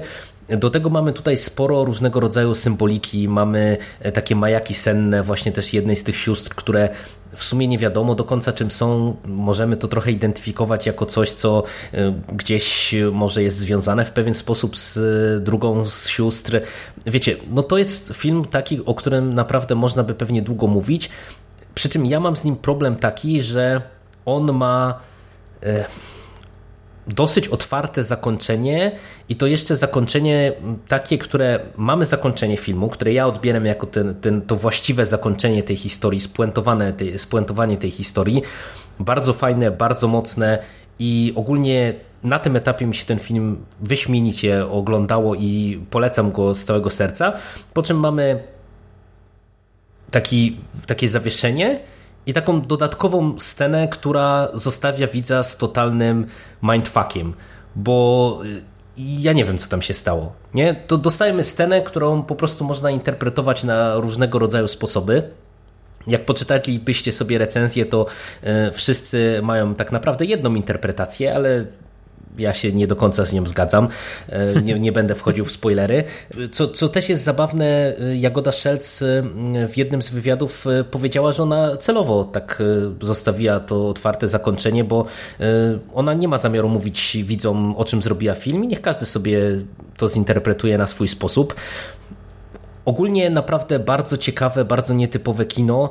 E, fajna rzecz, godna polecenia, przy czym no, jeżeli się nastawiacie na horror, to, e, to nie. To od razu powiem wam, że ten film e, jest niepokojący, potrafi być nawet właśnie w pewnych momentach jakoś tam przerażający, ale on raczej nie korzysta z tej poetyki horroru. Nie? To, to raczej, jeżeli bym gdzieś go miał umieścić, to jako właśnie taki thriller psychologiczny, ale, ale horrorem bym tego filmu E, nie nazwał, co nie zmienia faktu, że jest godzin uwagi faktycznie. Nie no, dla mnie brzmi super i trochę też mi przypomina seans Demona, który no mnie się strasznie podoba, że tam to, to był horror, tak, i też z tymi wątkami mitologicznymi, ale no właśnie, jak to teraz zobaczyć, nie? Jak się nie ma Kanal Plus. E, dystrybutorem e, tego filmu jest w Polsce Against Gravity.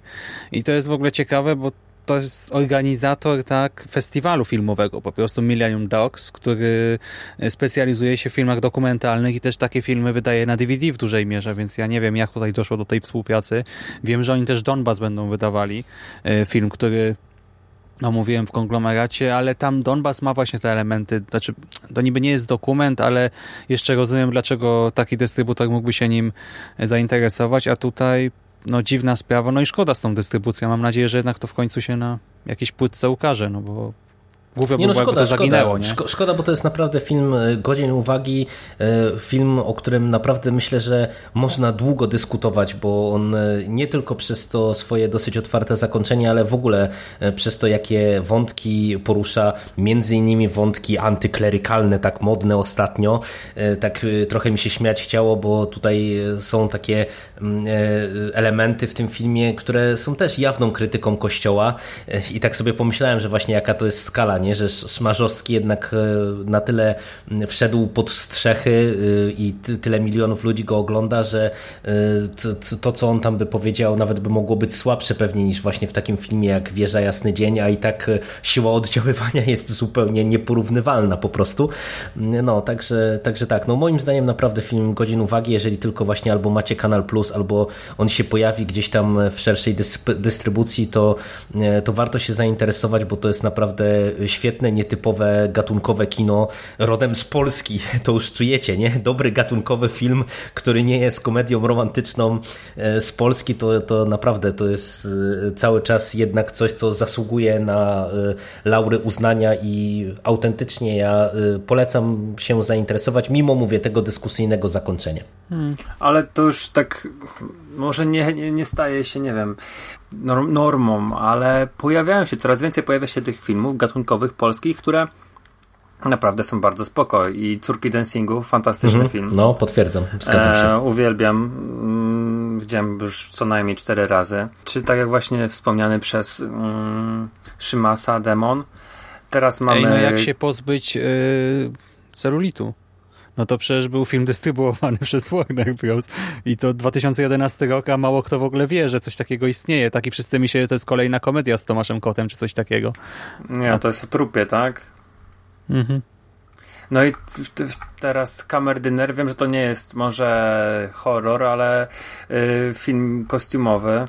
Mm, Ale to, wygląda... a to, to, przepraszam, to jak wspomniałeś Kamerdynera, to wy wiecie, co to jest za film, bo właśnie wszyscy go bardzo zachwalają teraz po tym festiwalu w Gdyni, a plakaty są koszmarne. No to wygląda po prostu no, dramatycznie, dziwny. dramatycznie źle. No to te plakaty to wyglądają jakby to była jakaś y, tandetna y, historio, y, hi, hi, historyczna telenowela po prostu robiona pod jakiś TVP albo inny Polsat i, i no nie wiem, mnie to totalnie odrzuca, a właśnie wszyscy się tym zachwycają, a, a jeszcze nie, nie, nigdzie nie doczytałem, o czym jest tak naprawdę ten film.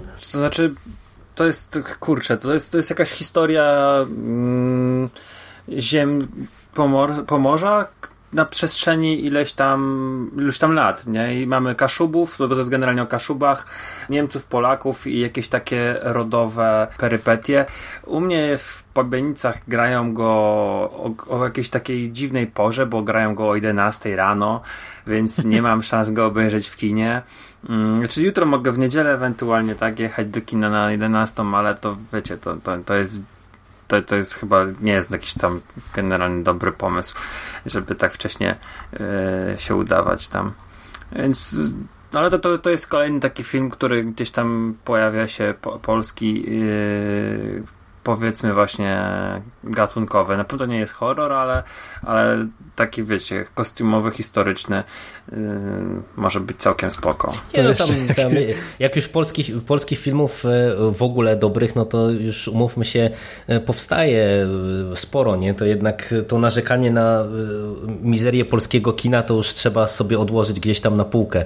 Poprawdzie, no tylko wszyscy byśmy sobie chyba życzyli właśnie, żeby też takich dobrych filmów stricte gatunkowych właśnie, jakichś tam horrorów, thrillerów powstawało więcej, to, to już w ogóle by było super. To jak jesteśmy przy polskim kinie historycznym, to jeszcze Dywizjon 303 trzeba wspomnieć. Dwa Historię... Dywizjony. Nie pomyl filmu, ale... Ale nie, właśnie nie, bo jest 303 Bitwa o Anglię i to jest właśnie Aha. Davida Blaira chyba. Znaczy to ma taki polski tytuł, bo w oryginale to jest e, jakoś inaczej, ale nie pamiętam teraz. No jest ten Dywizjon 303. E, historia prawdziwa, ten podtytuł mnie rozwala, bo to zawsze było w jakichś takich komedyjkach, czy wiesz, nie wiem, właśnie Czerwony Kaptur, historia prawdziwa, Siedmiu Krasnoludków, historia prawdziwa, tutaj Dywizjon 303, historia prawdziwa, ale ja się zastanawiałem, jak to teraz będzie, e, no bo właśnie wchodzą dwa te filmy, nie na ten polski dystrybutor tutaj strasznie ciśnie, że to jest ten właściwy, to jest ten polski, te, tylko nie pomyl filmu, nie tam coś takiego było nawet na plakatach, e, ale się okazało, znaczy no logiczna rzecz, że po prostu szkoły idą masowo na ten e, film do kina.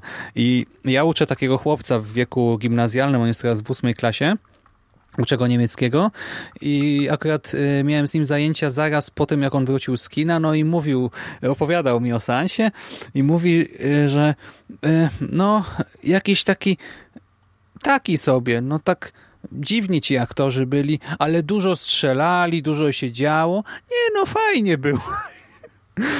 Hmm.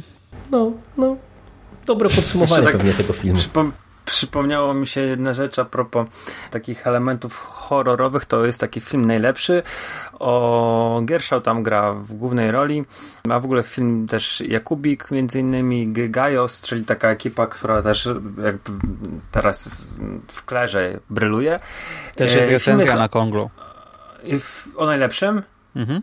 A patrz, tego właśnie nie słuchałem, ale właśnie kumpel mówił, że tam jest scena taka, y, gdzie Gierszał walczy z zombiakiem. I tak mhm. teraz sobie przypomniałem, że, znaczy... że to, to może warto by było jeszcze, skoro mówimy o horrorach gatunkowych rzeczach, to wspomnieć. Ja wiem, że to nie jest zombiak per se, tylko taka metafora pewnej, tak? Tak. Hmm. No tak samo jak y, w tym w twarzy Szumowskiej mamy scenę egzorcyzmu. Jak gdyby. O nie, no to jak, no, ale... jak, jak zaczniemy iść w elementy płyniemy, horrorowe, płyniemy. to, to, to wie, wieża jest w tym układzie pełnoprawnym horrorem, bo to naprawdę, to jak już e, tak będziemy wyciągać, to, to tak by trzeba było sobie powiedzieć. nie? Jeszcze wyciągnę jedną rzecz taką starszą i jestem ciekawy tego, bo ja ten film widziałem, mnie on się podobał. Hiennę kojarzycie z Szycem? Polski film. Ci się podoba. Podobała mi się Hiena. Jestem ale właśnie ciekawy po... waszego zdania. Ja byłem. byłem wielokrotnie zachęcany przez Szymasa do obejrzenia, ale cały czas nie nadrobiłem. Znaczy nie, no on mi się podobał, ale jako taki film, e, który oglądasz bardzo subwersywnie, który oglądasz, e, wyłapujesz te tropy, wyłapujesz nawiązania, nie wiem, czy nawiązania, no e, Borys Szyc tutaj jest Freddym Kruegerem pod pewnymi względami. Tak, no tak, jest, tak, tak. Spalona e, twarz do połowy i Tak, ale to jest film, który jest tak nielogiczny, tak bezsensowny, w sensie syn wpada na swojego ojca, który no, jest jakoś tam okaleczony, no, ale jest jego ojciec i go nie poznaje, że ja na tym filmie po prostu płakałem ze śmiechu momentami. Hmm. Znaczy, no bo tam w ogóle mi się, ale jako... Szyc w ogóle gra w tym filmie y, trzy role. Hmm. Gra ojca chłopca, gra tego, Boże, żeby teraz nie, nie, nie, nie, nie wymyślić czegoś głupiego, gra tego mordercę, tak? Tylko, że właśnie, bo ten morderca to jest cały czas ojciec, nie? Tylko, że po wypadku. Znaczy mamy, znaczy mamy jak gdyby psychola z legendy, psychola prawdziwego i ojca, przy czym ojciec po tak. wypadku przemienia się w prawdziwego, więc to są Prawdziwy... dwie, trzy role, no zależy jak na to, no mhm charakterologicznie trzy postacie, tak? Bo tak teoretycznie dwie. No, Aczkolwiek ja tam sądziłem, dobra, że no, no to już nie wchodźmy w hienę, nie wchodźmy w hienę, ale generalnie y, ten film mi się podobał i, i, zawsze mnie dziwią jakieś bardzo negatywne oceny tego. No dobra, ale ty jesteś, wiesz, fanem właśnie starszych horrorów i kina klasy B i y, klas niższych też, a jak ktoś się wybrał na to po prostu jak na horror, jeszcze wcześniej może był na porze mroku i drugi raz się tak nadział, to wiesz, to ja się nie dziwię, że ludzie hejtują. Wyobraź sobie, że ktoś, y, nie wiem, właśnie szykuje się albo na ambitny horror, albo na typowy horror, yy, jakiś mocny, no idzie właśnie najpierw na porę mroku, potem na hieny. No to ja już bym już nigdy więcej polskiego horroru nie obejrzał po takim kombo. No ale to Hiena nie jest, nie jest filmem może jakimś bardzo artystycznym, ale jest na pewno filmem jakimś. Krzysztof Zanussi objął opiekę artystyczną przy, przy tworzeniu tego filmu i, i no jest to taka dziwna rzecz, ale moim zdaniem warta. No, ale to tak jak jesteśmy w Polsce i w gatunkowych dziełach popkultury i nie tylko, to ja myślę, że możemy na chwilę zostawić filmy i seriale i Szymas opowiedz co tam u Sewerskiego, bo już w przekaście o jego powieściach mówiłeś. Wkrótce serial się pojawi na podstawie jego prozy, a ty chyba ten kolejny tom, tak? Bo to jest kolejny znaczy, tom. To jest to skomplikowane. Już... Nie, nie, nie, nie, nie. Okej, okay, ja no to już, to już wyjaśniaj, to już wyjaśniaj. Sewerski napisał kwadrylogię, która zaczyna się tomem Nielegalni y, i ona jest właśnie spójną, zamkniętą całością i opowiada o Konradzie Wolskim i Wydziale Q i o właśnie polskiej agenturze, ale to jest duże uproszczenie, bo w tych powieściach się przecina cała masa różnego rodzaju wątków. E, mamy agenturę polską, białoruską, ukraińską, rosyjską, szwedzką, e, angielską, e, jakieś tam inne też mają swoje mniejsze epizody jest multum istotnych postaci na pierwszym, drugim planie, ale tamto jak gdyby była zamknięta całość. Ja się jarałem i o tym wspominałem właśnie w przekaście, za mętem, nie wiem dlaczego ja przez długi czas mówiłem zamieć, jakoś tak mi się ubzdurało, że ten polski to zamieć, nie, to jest zamęt. I y, to, co mnie tak właśnie y, strasznie zafascynowało, to fakt, że przeczytałem opis na poczcie i tam pojawiły się dwa imiona, które kojarzyłem z tej wcześniejszej kwadrylogii. Tak sobie pomyślałem, kurczę, to może być połączone, bo to cały czas jest powieść o polskim wywiadzie, o polskich agencjach, więc mówię, to może być połączone. No i oczywiście jest połączone. Te, ta dwójka bohaterów powraca tutaj i to jest naprawdę genialne połączenie, bo to można czytać zupełnie osobno, i się absolutnie nic na tym nie traci, bo ta przeszłość tych bohaterów nie jest y, tutaj no, do niczego nam potrzebna jako czytelnikom, ale jak się zna kwadrylogię, no to wiesz, no, to jest niesamowity smaczek, y, ale to jest nic, bo w połowie powraca jeszcze jeden bohater i ja dosłownie teraz jestem trochę za połową audiobooka, i wczoraj doszedłem do momentu, gdy pojawił się inny bohater e, z kwadrylogii, który e, według czytelników już powinien być martwy. To znaczy, to nie jest tak, że on, wiesz, zabili go i uciekł. To nie jest taka sytuacja. E, to nie jest tak, że kogoś wskrzeszono, że to jest jakoś super naciągane, tylko widzieliśmy, że ktoś został postrzelony no i założyliśmy po prostu odruchowo, że bohater zginął, a tu się okazuje, że on powraca.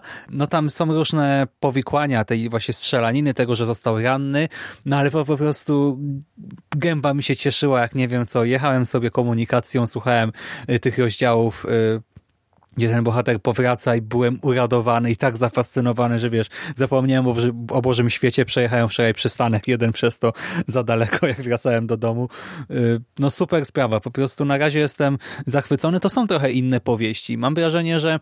Mm, ktoś może odczuć lekki zawód, bo tutaj ta akcja się jednak w dużej mierze rozgrywa w Polsce, w Warszawie i mamy przede wszystkim, trochę jak w czwartym tomie kwadrylogii, takie rozgrywki bardziej u nas w kraju, y, a mniej y, na przestrzeni kilku innych państw, ale no, mnie się nadal ta intryga podoba, jestem bardzo ciekaw, do czego y, to wszystko dąży. Mamy nowe, ciekawe postacie, i nadal właśnie świetnie zarysowane. Teraz właśnie jeden rozdział zakończył się po prostu takim revealem, takim newsem, że też szczękę zbierałem z podłogi dzisiaj po południu.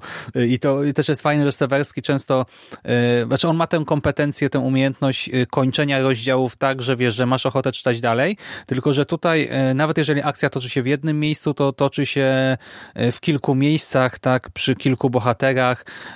Śledzimy właśnie w jednym rozdziale jakąś tam grupę, w drugim inną, w trzecim jeszcze jeszcze inną i wiesz, kończy się taki rozdział i to nie jest tylko tak, że e, chcesz przeczytać następny, ale chcesz przeczytać następne dwa czy trzy, żeby powrócił ten wątek z tego twojego.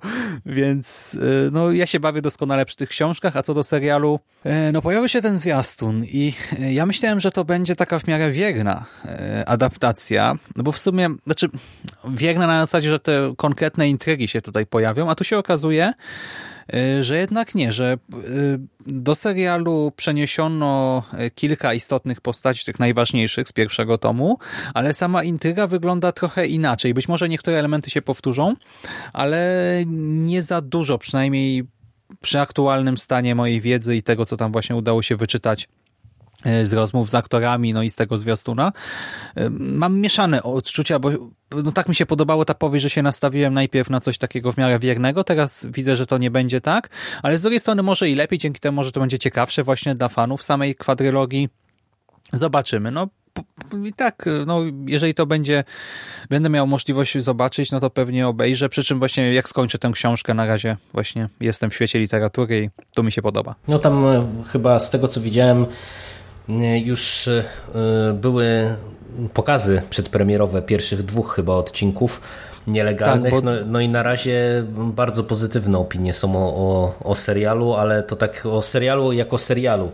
E, nie widziałem nigdzie właśnie odniesień do tego, na ile to jest wierne, czy, czy wiesz, jak, jak to zostało przeniesione czy zaadaptowane z y, książki do, do serialu. Ja jestem też ciekaw, jak tutaj było z budżetem i jak też rozwiązano pewne kwestie.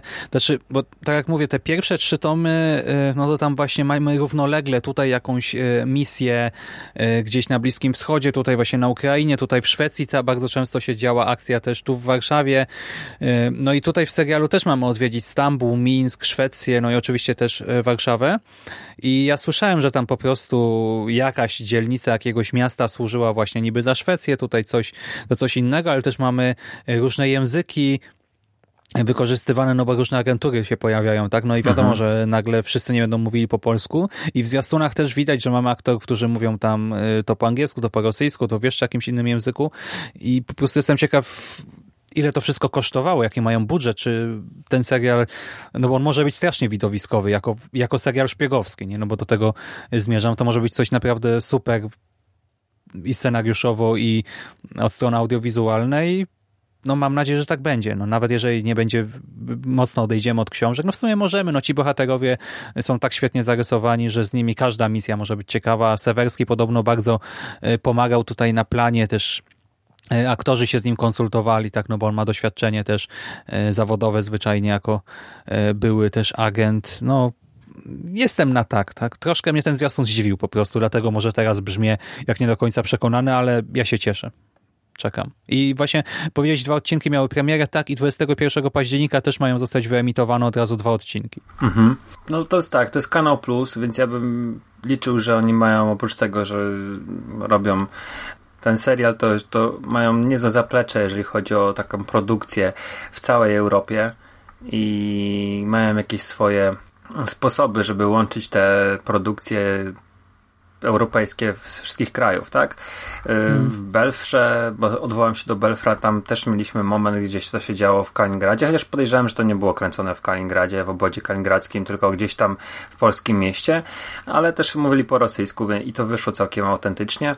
A druga rzecz, do której się odwołam do Belfra, to y, Grzegorz Damięcki, bo z tego, co się zorientowałem, to on będzie grać główną rolę w serialu.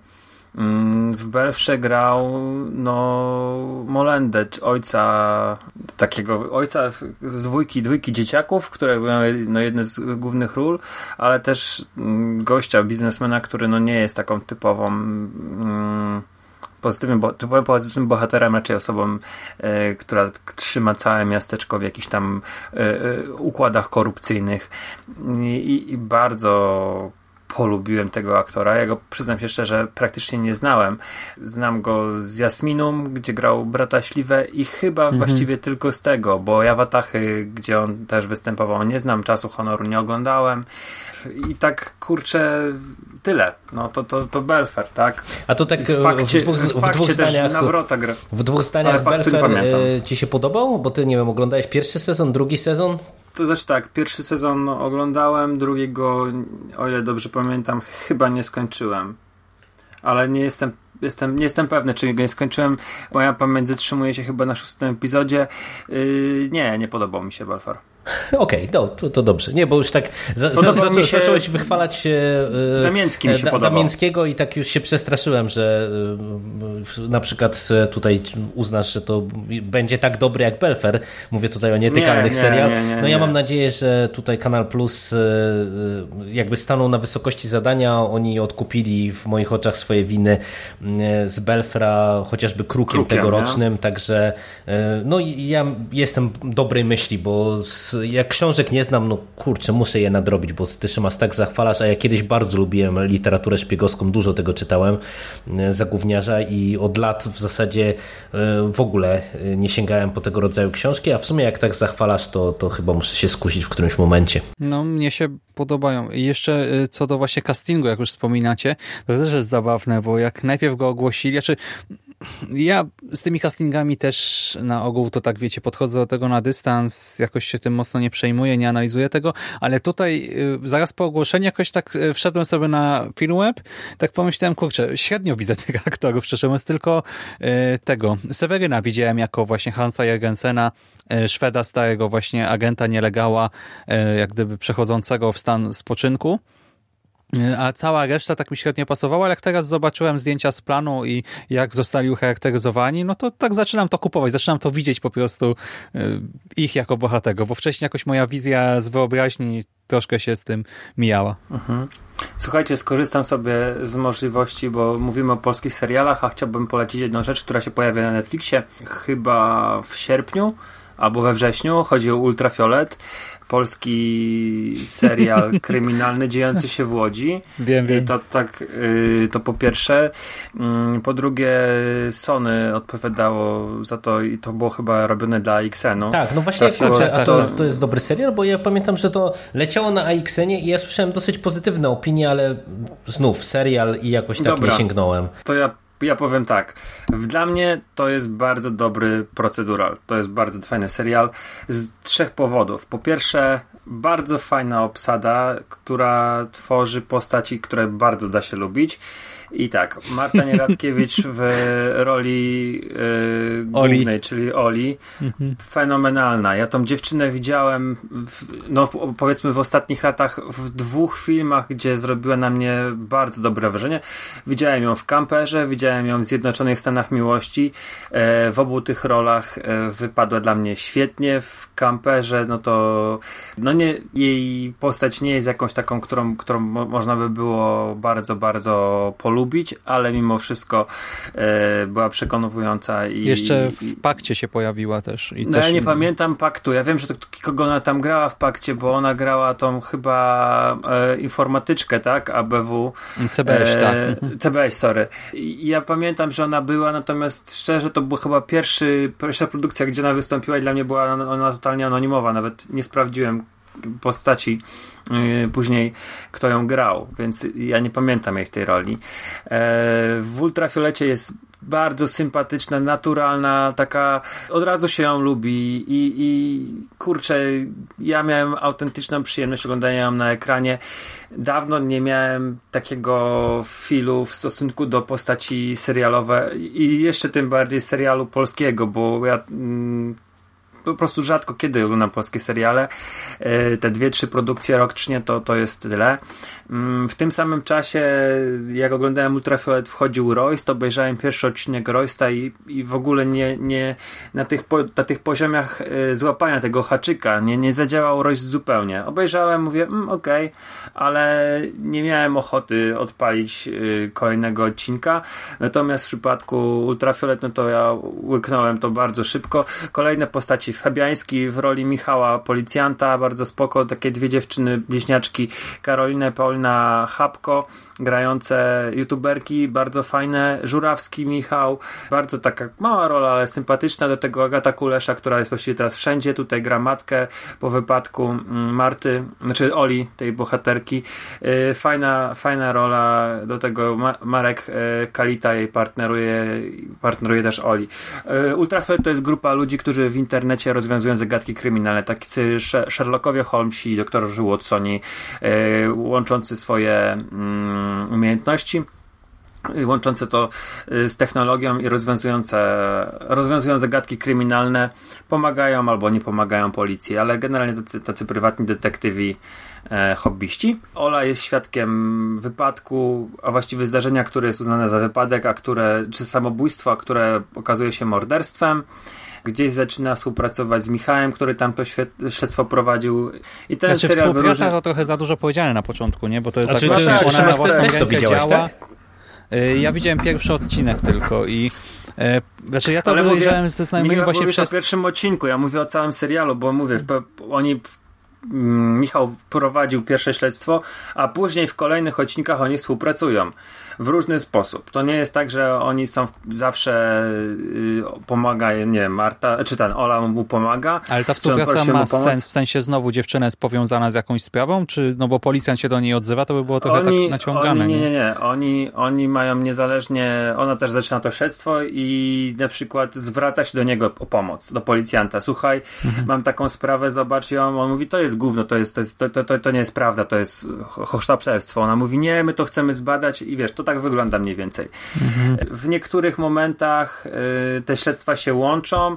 Są kilka odcinków jest, które y, Ola jest angaż zaangażowana bezpośrednio w śledztwo, bo jest na przykład z nim związana. A to jest tylko 13 odcinków. To jest bardzo fajny procedural, który wyróżnia się właśnie teraz tym, że jest wykorzystywane te wszystkie środki y, social mediów, nie? Czyli po, jak rozmawiają osoby przez kamerkę, to po prawej stronie ekranu pojawia nam się mała, e, małe okienko, gdzie widzimy osobę, która po drugiej stronie jest, rozmawiają. Widzimy, jak piszą SMS-y, widzimy, jak piszą mm, na jakimś czacie, widzimy e, mapki, jak się przemieszczają, to takie w Google Maps się, się pojawia. się to, bo w pierwszym odcinku Bardzo to momentami to grało fajnie, ale na początku na przykład te SMS-y, tak trochę kiczowato to wyglądało, tak na siłę było wrzucone i mnie się to skojarzyło z tymi horrorami właśnie, e, w których to też zostało, zaczyna być wykorzystywane ostatnio w tym, w Tragedy Girls, ale tam to było tak bardziej z jajem zrobione, dlatego jakoś pasowało do konwencji, a tutaj tak trochę mi się gryzło, pod koniec już lepiej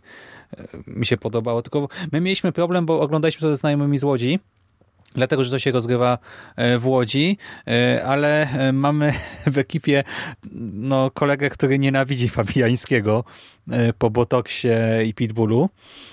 No ja do niego mam taki neutralny raczej stosunek, zresztą ja tam za dużo z nim też w sumie produkcji nie widziałem, ale właśnie Fabiańskim się średnio też podobał w pierwszym odcinku. Potem, no nie wiem jak było. Ja bardzo go polubiłem. To jest pierwsza rola taka, gdzie mam tak pozytywny odbiór tego aktora. Widziałem go w Pitbullu, w Belfrze, bo w Belfrze jak oglądałeś Belfrze, pierwszy tak, sezon też, też tam był i tam I w sumie był niezły akurat. Tak, tak. Znaczy jeszcze go widziałem w Wiezioraku, który bardzo tak, lubię, bo no, to, to był też dobry film, film to prawda. E, który troszeczkę był cicho o nim, nie, nie jakoś przeszedł bez, bez większych tych fajerwerków. On tam gra partnero, par, czy partneruje głównej bohaterce, bo tak, partneruje... no a to był dobry film, dobry, dobry kryminał, Jowicie, naprawdę, fajna Jowicie Budnik, tak. I tam przecież też występuje Michał Żurawski, między innymi, też, który występuje w Ultrafiolecie i jest Łukasz Simlat. Mm, bardzo fajny, wiesz co, dla mnie Michał, czyli postać grana przez Fabiańskiego w Ultrafiolet jest bardzo spoko. Naprawdę e, taka naturalna, znaczy bardzo lekko zagrana, naturalna, bez żadnej napinki, bez, wiesz... Mm, bez żadnych głupot, to nie jest yy, przerysowany policjant. Też ciężko mi powiedzieć, bo momentami miałem takie trochę cringe'owe wrażenie, że tak powiem, jak oglądałem pracę policji w tym serialu. Ale to jest trochę tak, to jest procedural. Tak, jeżeli jak obejrzałem 10 sezonów y, CSI i to, to w pewien sposób zawieszałem też niewiarę oglądając pracę tej grupy i ja jestem mm. już przyzwyczajony do podchodzenia do takich seriali w jakiś taki naturalny sposób dla mnie oglądanie z procedurali. Ten nie mam mówię, ma fajnych, fajnych bohaterów, od razu te wszystkie wątki obyczajowe, które, yy, które są trochę komediowo obyczajowe, żeby nawet powiedzieć, od razu mi się spodobały. Yy, lekki, przyjemny serial, poza tym Łódź, yy, znane mi miejsca, które gdzieś tam widziałem wielokrotnie. No i wspomniane gdzieś tam Pabianice, co też zawsze mnie cieszy, bo, bo jednak jest tam ten jakiś ten patriotyzm lokalny, e, więc to zawsze miło. I to rozumiem, że na mm. Netflixie to zlądowało w tej chwili. Na tak? Netflixie, tak, tak. na Netflixie to wylądowało. Są takie rzeczy, wiecie, mm, bo to są też odcinki są o nowych technologiach i na przykład w pierwszym odcinku jest, bo, bo Ola jest, główna bohaterka jest kierowcą Ubera, gdzieś tam rozwiązują zagadkę kryminalną, próbując dojść do, po, do, do, do mordercy poprzez oglądanie zdjęć zhashtagowanych czy oznaczonych w konkretnej lokalizacji, wykorzystują Google Maps do, czy da się dojechać w to miejsce stąd i tak dalej w takim czasie. Później mhm. mamy Później mamy o inteligentnym domu, czyli coś, yy, że jest jakiś Polak gdzieś pod łodzią, który zrobił taką sztuczną inteligencję, jak Amazon ma, yy, czy tam Google ma, czy, czy, czy, czy iPhone, czyli Apple mają te swoje, na przykład Alexa, tak, ona ma tam swoją jakąś tam e, nazwę. I, I następne odcinki, no to jest jakaś tam historia związana z e, rozszerzoną rzeczywistością. Coś in, w innym odcinku jest e, taki, taka jakby jakaś grupa która, ludzi, którzy chcą popełnić samobójstwo i, i, i nagrywają się. Także te 10 odcinków, o ile dobrze pamiętam, 10 albo 11 jest, czy 12? 10, 10. Chyba 10, mhm. 10. Mm, są wszystkie gdzieś tam powiązane z nowymi technologiami, z tym social media, z i, i rozwiązywanie tych zagadek też mniej więcej na ten, spo, ten sposób wygląda. Dwa ostatnie odcinki to jest podwójny finał. Hycel o, o tym, jak oni pomagają wyciągnąć z więzienia faceta, który był, siedział 25 lat, bo ktoś tam wro, niby go wrobił. To jest podwójny finał. Czyli no, tak spoko. naprawdę mamy, mamy dziewięć spraw. No ja z tego, z tego co pamiętam to mówię, słyszałem dosyć dobre opinie o tym serialu, ale jakoś nie sięgnąłem. To jak jest na Netflixie to może sprawdzę. To jeszcze ostatnia rzecz, jak jesteśmy w polskich serialach, bo też y, niecały tydzień po nielegalnych wchodzi, tylko tym razem od HBO, od HBO y, Ślepnąc od świateł i to jest ta adaptacja y, powieści Żulczyka.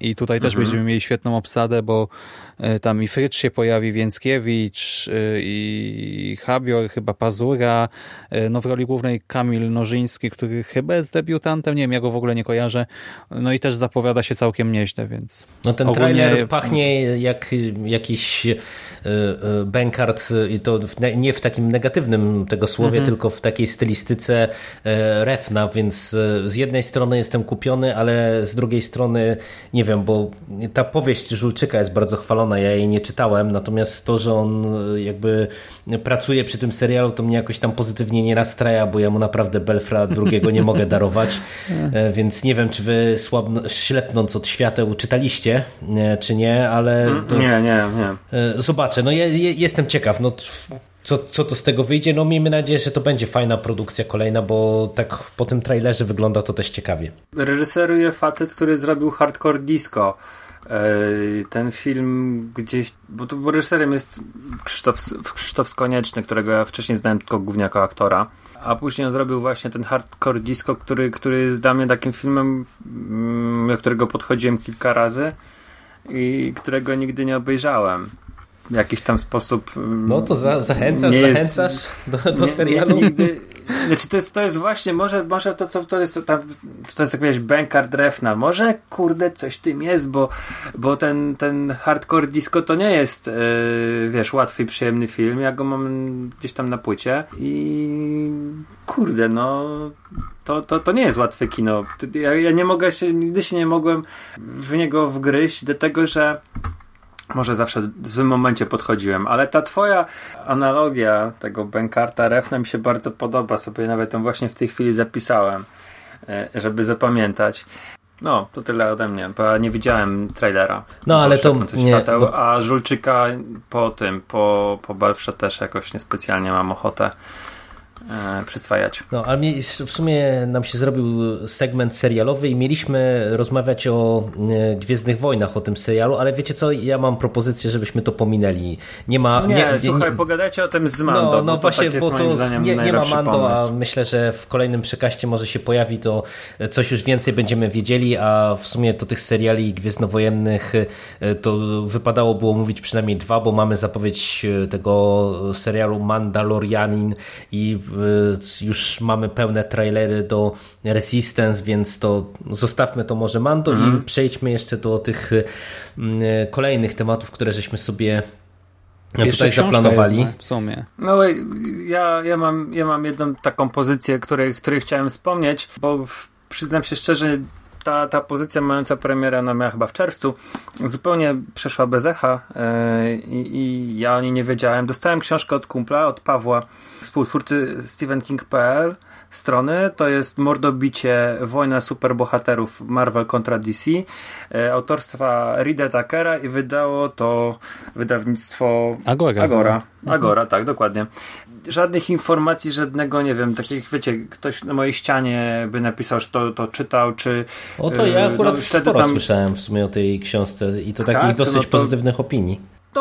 Mam, ja mam taką, to jest dobra książka, jest, jest fajnie napisana, jest dużo takich, wiecie, informacji mm, o działaniu wydawnictw, o tych całych takich niuansach prowadzenia tych dwóch firm, bo to jest generalnie nie o bohaterach y, Marvela i o bohaterach DC, chociaż tam jest całkiem sporo takich, takich po prostu krótkich wtrętów, nie mamy tam żadnej takiej, słuchajcie, bibliografii, gdzie mamy wszystkie tytuły wypisane, czy nie mamy też jakiegoś kompendium wiedzy, że DC miało takie komiksy i takich bohaterów, a Marvel takie i takie. Nie, nie, to jest po prostu bardziej skupia się na, na ludziach, jak, na tym, jacy oni byli, jakie, jakie rzeczy robili, czyli ci wszyscy redaktorzy, dyrektorzy i tak dalej.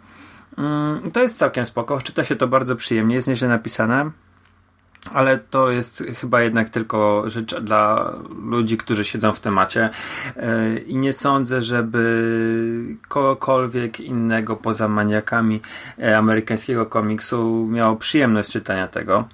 To po pierwsze. Po drugie, y, mam wrażenie, że jest tutaj trochę y, takiego mm,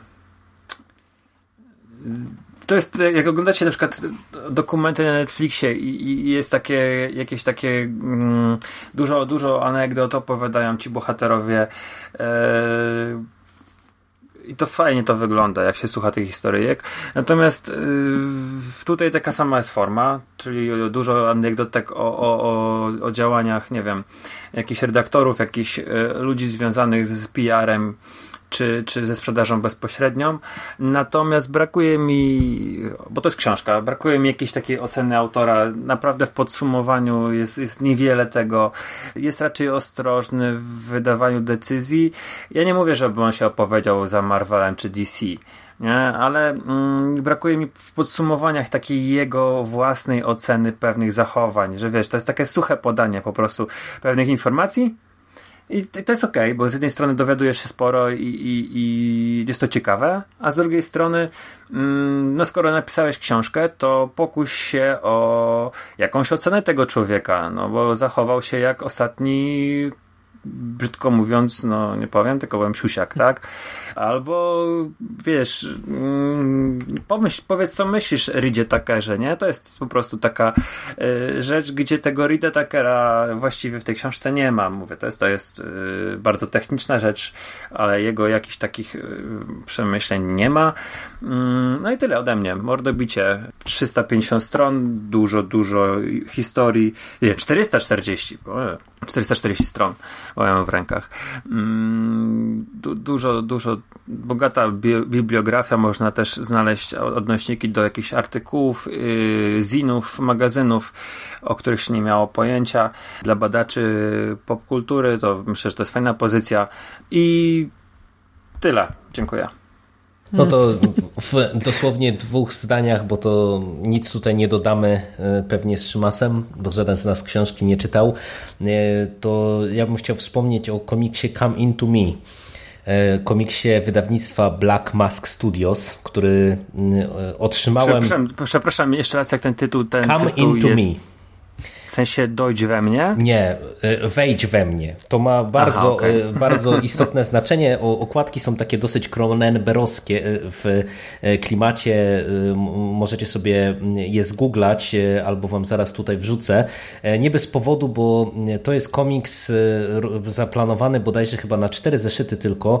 I to jest książka, która właśnie bardzo mocno zahacza o body horror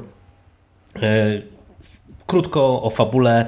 E, to jest historia e, człowieka, który w ramach e, badań naukowych chce doprowadzić i doprowadza do możliwości przeniesienia umysłu jednej osoby do drugiej osoby i takiego współistnienia w jednym organizmie.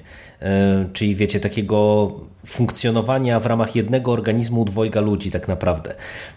I ja dostałem pierwsze dwa zeszyty e, od e, siostry i chciałem o tym komiksie wspomnieć, e, tak żebyście mi przypomnieli, jak wyjdą już ostatnie dwa, żebym coś więcej o nim powiedział, bo dwie rzeczy. Ja scenarzystów oczywiście nie znam, bo to są jakieś nazwiska dla mnie anonimowe. Ciekawostką jest to, że ilustratorem jest Piotr Kowalski, który w amerykańskim mhm. komiksie sobie dosyć już sprawnie poczynia i wyrobił sobie nazwisko, mm, więc tutaj też kolejny polski akcent w dzisiejszym przekaście.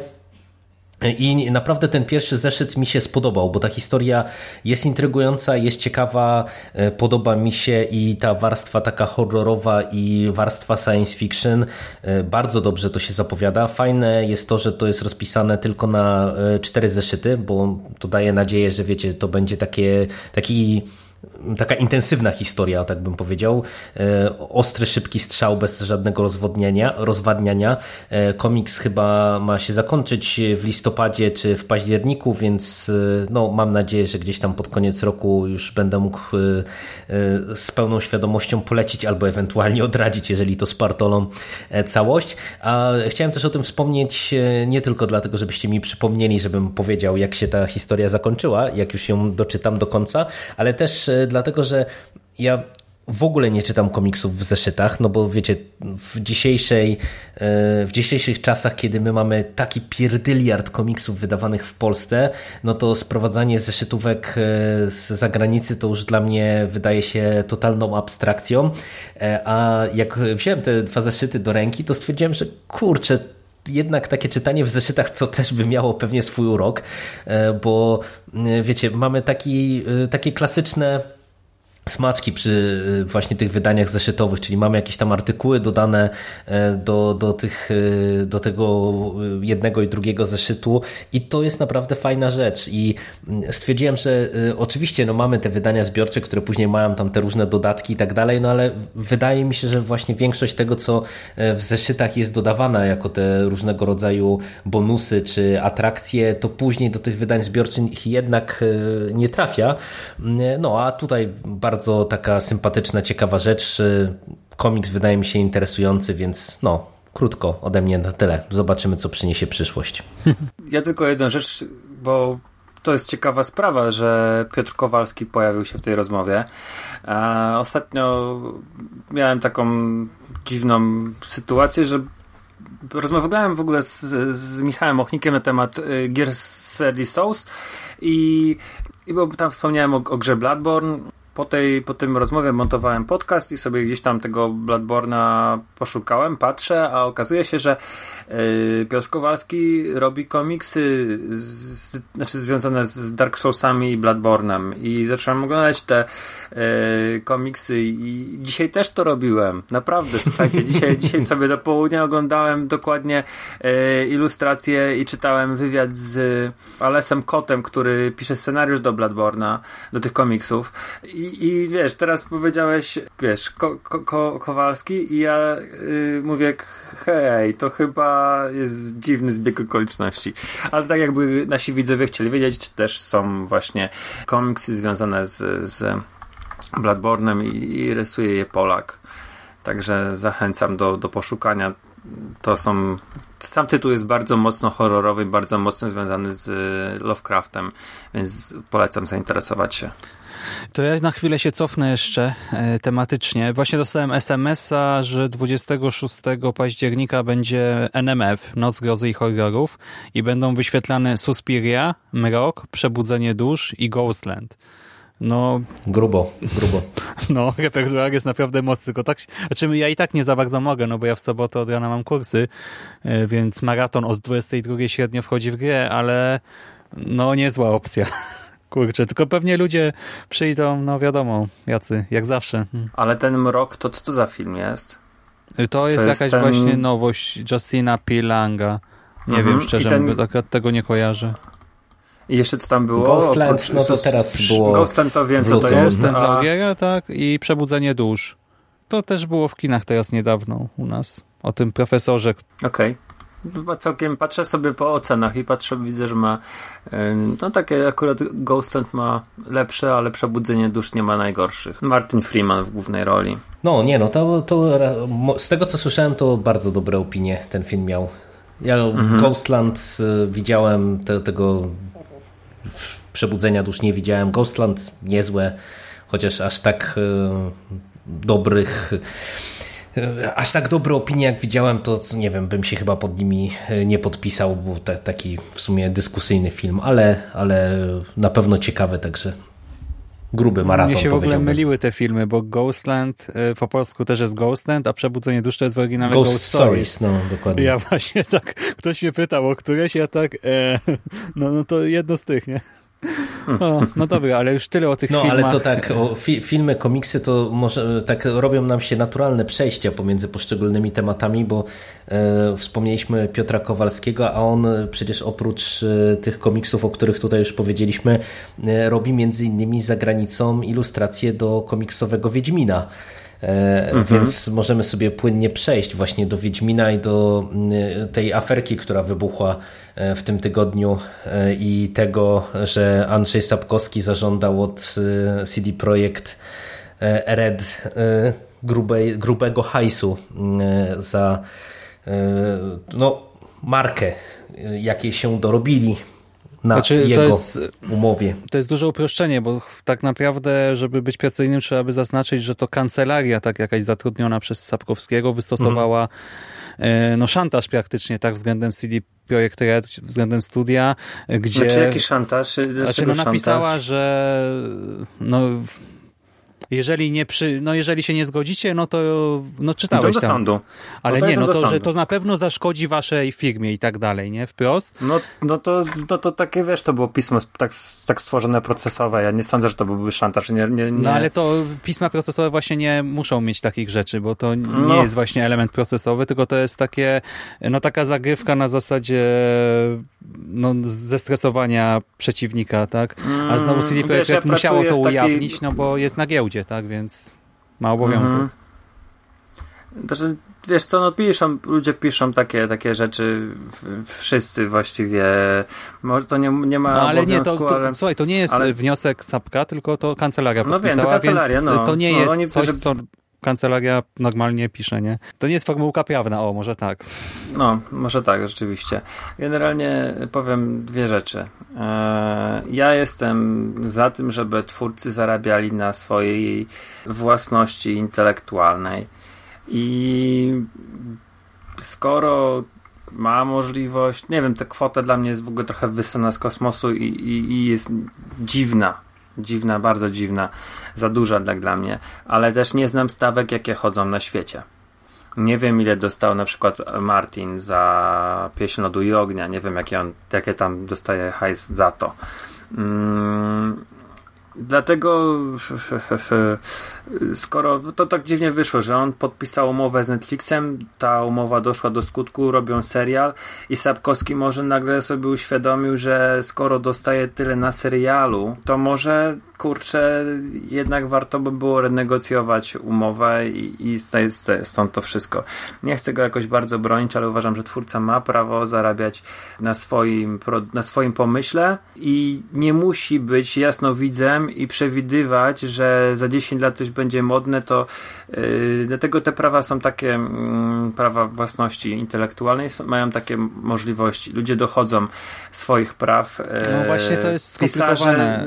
Pisarze, no nie, bo na zachodzie ludzie dochodzą swoich praw. Ostatnio. Na zachodzie. Wiesz, na zachodzie, tak, ale no to załóżmy, że Polska już jest zachodem. Ale, ale przepraszam, to, to tak e, ja bym tak nie rzucał, że dochodzą na zachodzie swoich praw, bo Alan, ale Alan, Moore, wiesz... Alan Moore, gdyby e, tak łatwo było z dochodzeniem tych praw, to e, myślę, że Watchmenów by nie popuścił, a też przecież przez lata chociażby o Kirbym się mówiło, że był tak, jednak wielkim akurat... przegranym i, i, wydaje mi się, że to nie jest wcale takie łatwe na zachodzie, że no ktoś podpisze umowę sensie... i, i wiesz, i, i później nagle sobie może ją zmienić, nie?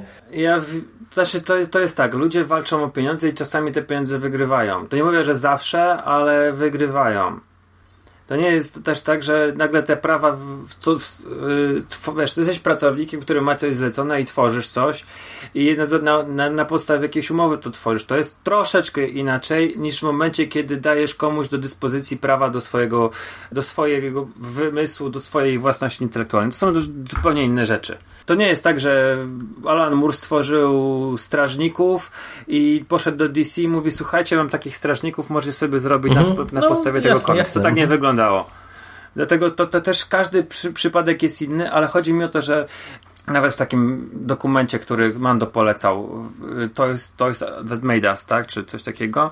Mm, tam jest właśnie ta historia o tych twórcach, yy, którzy sprzedali Matelowi za jakieś śmieszne pieniądze, ale później się walczyli o, o to, żeby być przywróconym i żeby dostawać jakieś procenty od, od sprzedaży lalek, yy, samochodzików czy czegoś tamkolwiek jeszcze sobie wymyślimy.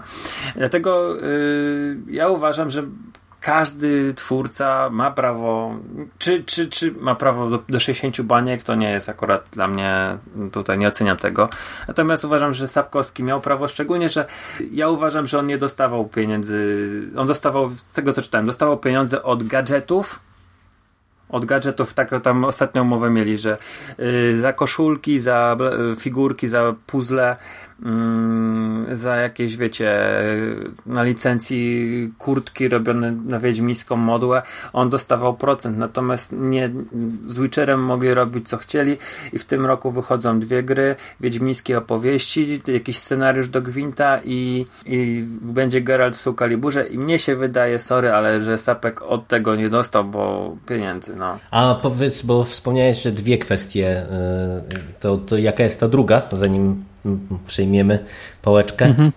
No to jest to, że Sapkowski myślę, że nie dostawał pieniędzy za Aha, wykorzystywanie. Od, od gier, okay. e, tak, od, od, od w ogóle, że, że on zapłacił, znaczy nie, nie jestem do końca, nie jestem przekonany, że ten CD Projekt Red uważał, że ma do tego prawo, bo sobie zastrzelili znak towarowy Witcher i uważali, że mają prawo, natomiast e, Ale ja właśnie, uważam... bo Siku, bo ale to w prawie też są dwie różne rzeczy, tak, bo masz prawa autorskie no i, i masz towarowe. prawa zależne mhm. i dlatego właśnie tutaj to, to jest realny problem prawny. I tak samo ten artykuł 44 już się wypowiedzieli prawnicy, y, że y, no właśnie nie do końca to można tak interpretować, jak to jest tutaj w tym piśmie. Znaczy, to też są, zdania są podzielone, bo ogólnie jest bardzo mało orzecznictwa na ten temat, tak? Bo mało jest takich spraw w Polsce, a na taką skalę to chyba żadnej nie było do tej pory.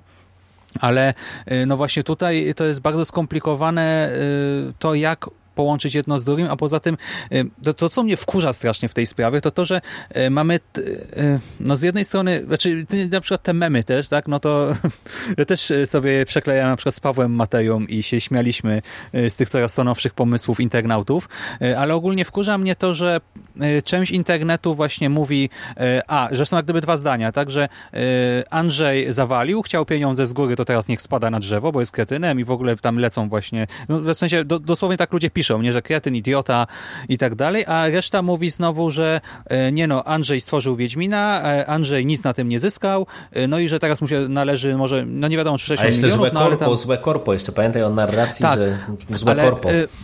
Właśnie y, to, co mi się najbardziej nie podoba, to, to reakcje właśnie ludzi, takie skrajne i moim zdaniem jedna i druga reakcja jest kretyńska, a druga rzecz to pismo. Bo to pismo, właśnie po pierwsze, y, to, to nie jest po prostu formułka prawnicza, to jest szantaż względem CDP, że my wam narobimy kwasu, wasze aukcje spa, y, spadną, aukcje, akcje, cena akcji spadnie, zrobimy właśnie aferę. Druga rzecz, oni tam piszą, że CDP nie ma w ogóle żadnych praw do niczego, że wszystko, co teraz robi jest bezprawne i tak dalej. No nie wierzę, że tak jest, no przecież to e, jest jakaś niewyobrażalna sprawa. E, no co to w ogóle za oskarżenie?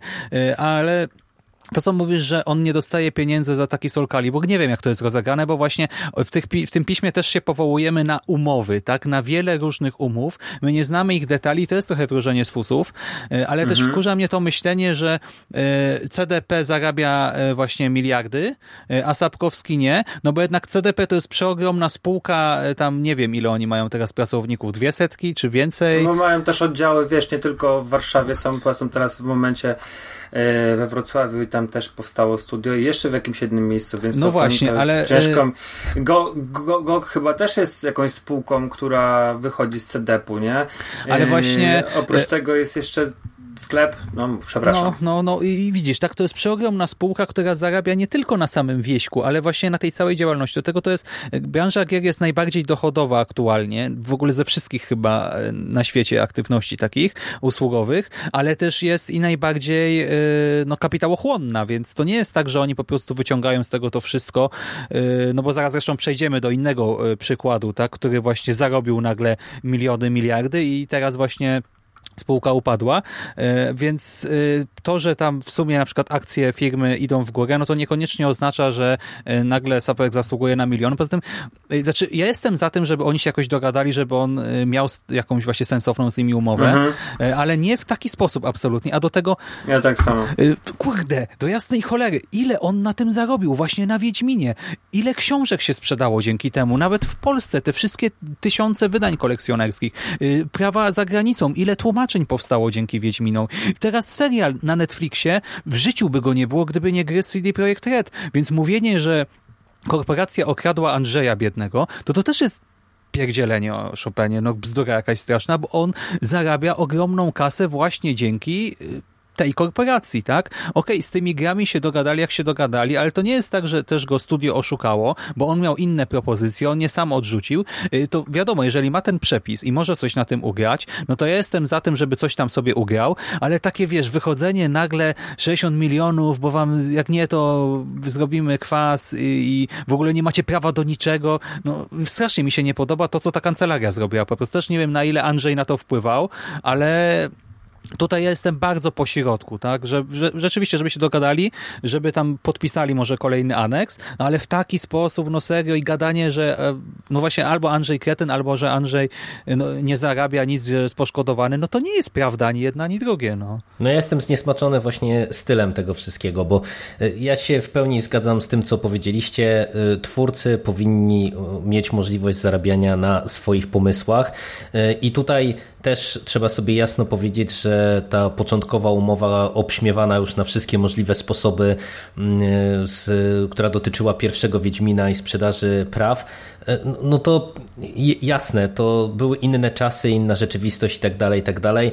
Teraz patrząc z perspektywy czasu, jeżeli takie możliwości są, to ja się absolutnie też nie dziwię Sapkowskiemu, że y, może mieć ochotę na więcej, natomiast ten styl jest dla mnie nieakceptowalny, bo gdyby to się odbyło na zasadzie rozmowy e, partnerskiej i zakładam, że jako dwie firmy, można powiedzieć, to, to są ludzie, którzy pewnie wielokrotnie e, ze sobą już na te tematy rozmawiali, mhm. bo samo przywołanie licznych no umów, no to, to, raczej świadczy o tym, że to nie skończyło się na tej jednej umowie, na te 35 e, tysięcy, już teraz, e, tak jak mówię, obśmiewane na setki sposobów, tylko no że tak, oni... ale właśnie to też nie jest tak, że Sapkowski zarobił 35 tysięcy na Wiedźminie, bo zarobił dużo, dużo więcej. Ale tak, wiesz, ale tutaj to już... na tym, co robi... Nie, tutaj to, to, to, bo do tego wątku to ja bym chciał jeszcze z, za sekundkę wrócić, tylko wiesz, mi jakby mhm. chodzi bardziej o to, że już nawet właśnie na linii Sapkowski-Redzi e, to, to na pewno nie jest tak, że to się skończyło na tej jednej umowie, nie? Tylko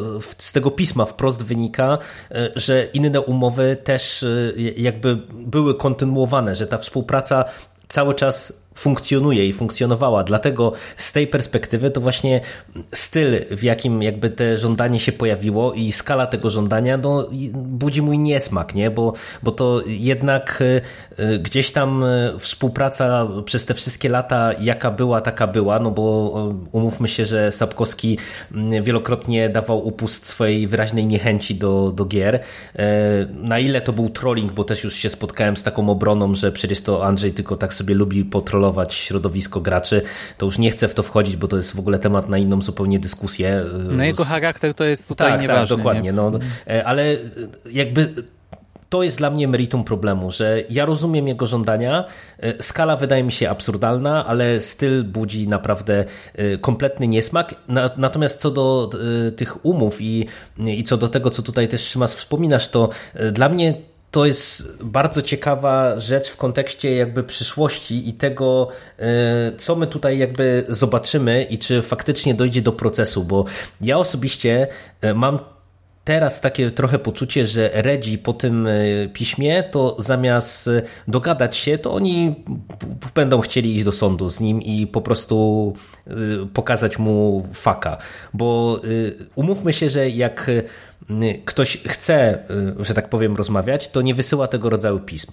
I ja stojąc po stronie Redów, to jednak mając też określone jakieś zaplecze prawników, Myślę, że oni sobie to rozpoznają i stwierdzą, ok, możemy się dogadać polubownie na jakąś tam kwotę, ale w sumie to y, patrząc na to, że właśnie nie ma orzecznictwa, nie ma e, tak naprawdę y, żadnych gwarancji w jaką stronę to pójdzie, to może jest gra warta świeczki, żeby y, Andrzejowi tutaj utrzeć nosa, a to jest o tyle ciekawe, że właśnie ten element, o którym ty Szymas mówisz, że on zarobił dużo, dużo więcej, no to jest jednak meritum potencjalnego sporu sądowego, no bo umówmy się, że jakby te, te prawa, czy to ile zarobił na prawach, e, to jest jakby jedna kwestia, natomiast właśnie drugą kwestią jest to, że mamy to sprzężenie zwrotne, które jest przepotężne, bo, bo to co mówisz, jest serial, są wydania zagraniczne, jest dużo w ogóle jakby tego wszystkiego, co się dzieje wokół Sapkowskiego. No umówmy się, że gdyby nie gry... No i merchandyza też pozagrowa. No tak? dokładnie, tym bardziej, że gdyby nie gry,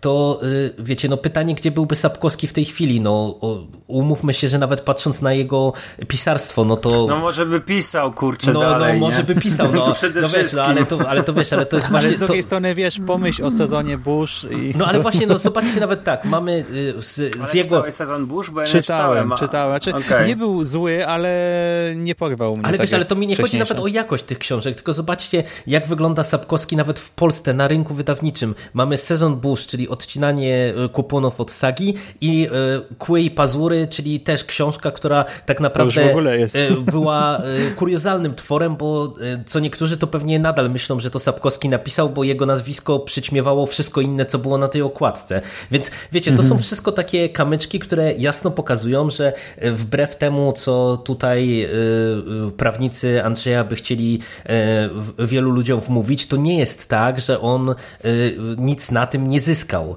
E, a przez to, że nie znamy stanu faktycznego, nie wiemy jak te umowy wyglądały pomiędzy nimi, nie wiemy czego dotyczą, no bo to jest, to jest w ogóle śmieszne, nie? że to co ty mówisz Szymas, że ludzie się tak bardzo spolaryzowali, to jest internet. Tylko, że y, dla mnie jest właśnie innym problemem to, że my trochę jesteśmy zmuszeni y, y, się wypowiadać y, trochę na tematy, co do których nie mamy pełnej wiedzy. Nie? No bo, bo no żadna ze stron tak naprawdę nie ujawni, jak, jak, na jakie kwoty opiewały te umowy, czego dotyczyły dokładnie i tak dalej, i tak dalej. Dlatego ja, tak jak mu popieram Sapkowskiego w kontekście tego, że pewnie godziwe wynagrodzenie za, za te, te prawa autorskie mu się należy, to mam już problem nawet z oceną, czy on czasami tego godziwego wynagrodzenia nie dostał, bo tego nie wiemy, bo tego nie wiemy. I ja no, tak naprawdę to mhm. jeżeli bym czegoś oczekiwał, to właśnie, że dojdzie do jakiegoś wielkiego procesu i może gdzieś te pikantne smaczki e, dostaniemy i z jednej strony będziemy mieli udowadnianie właśnie, że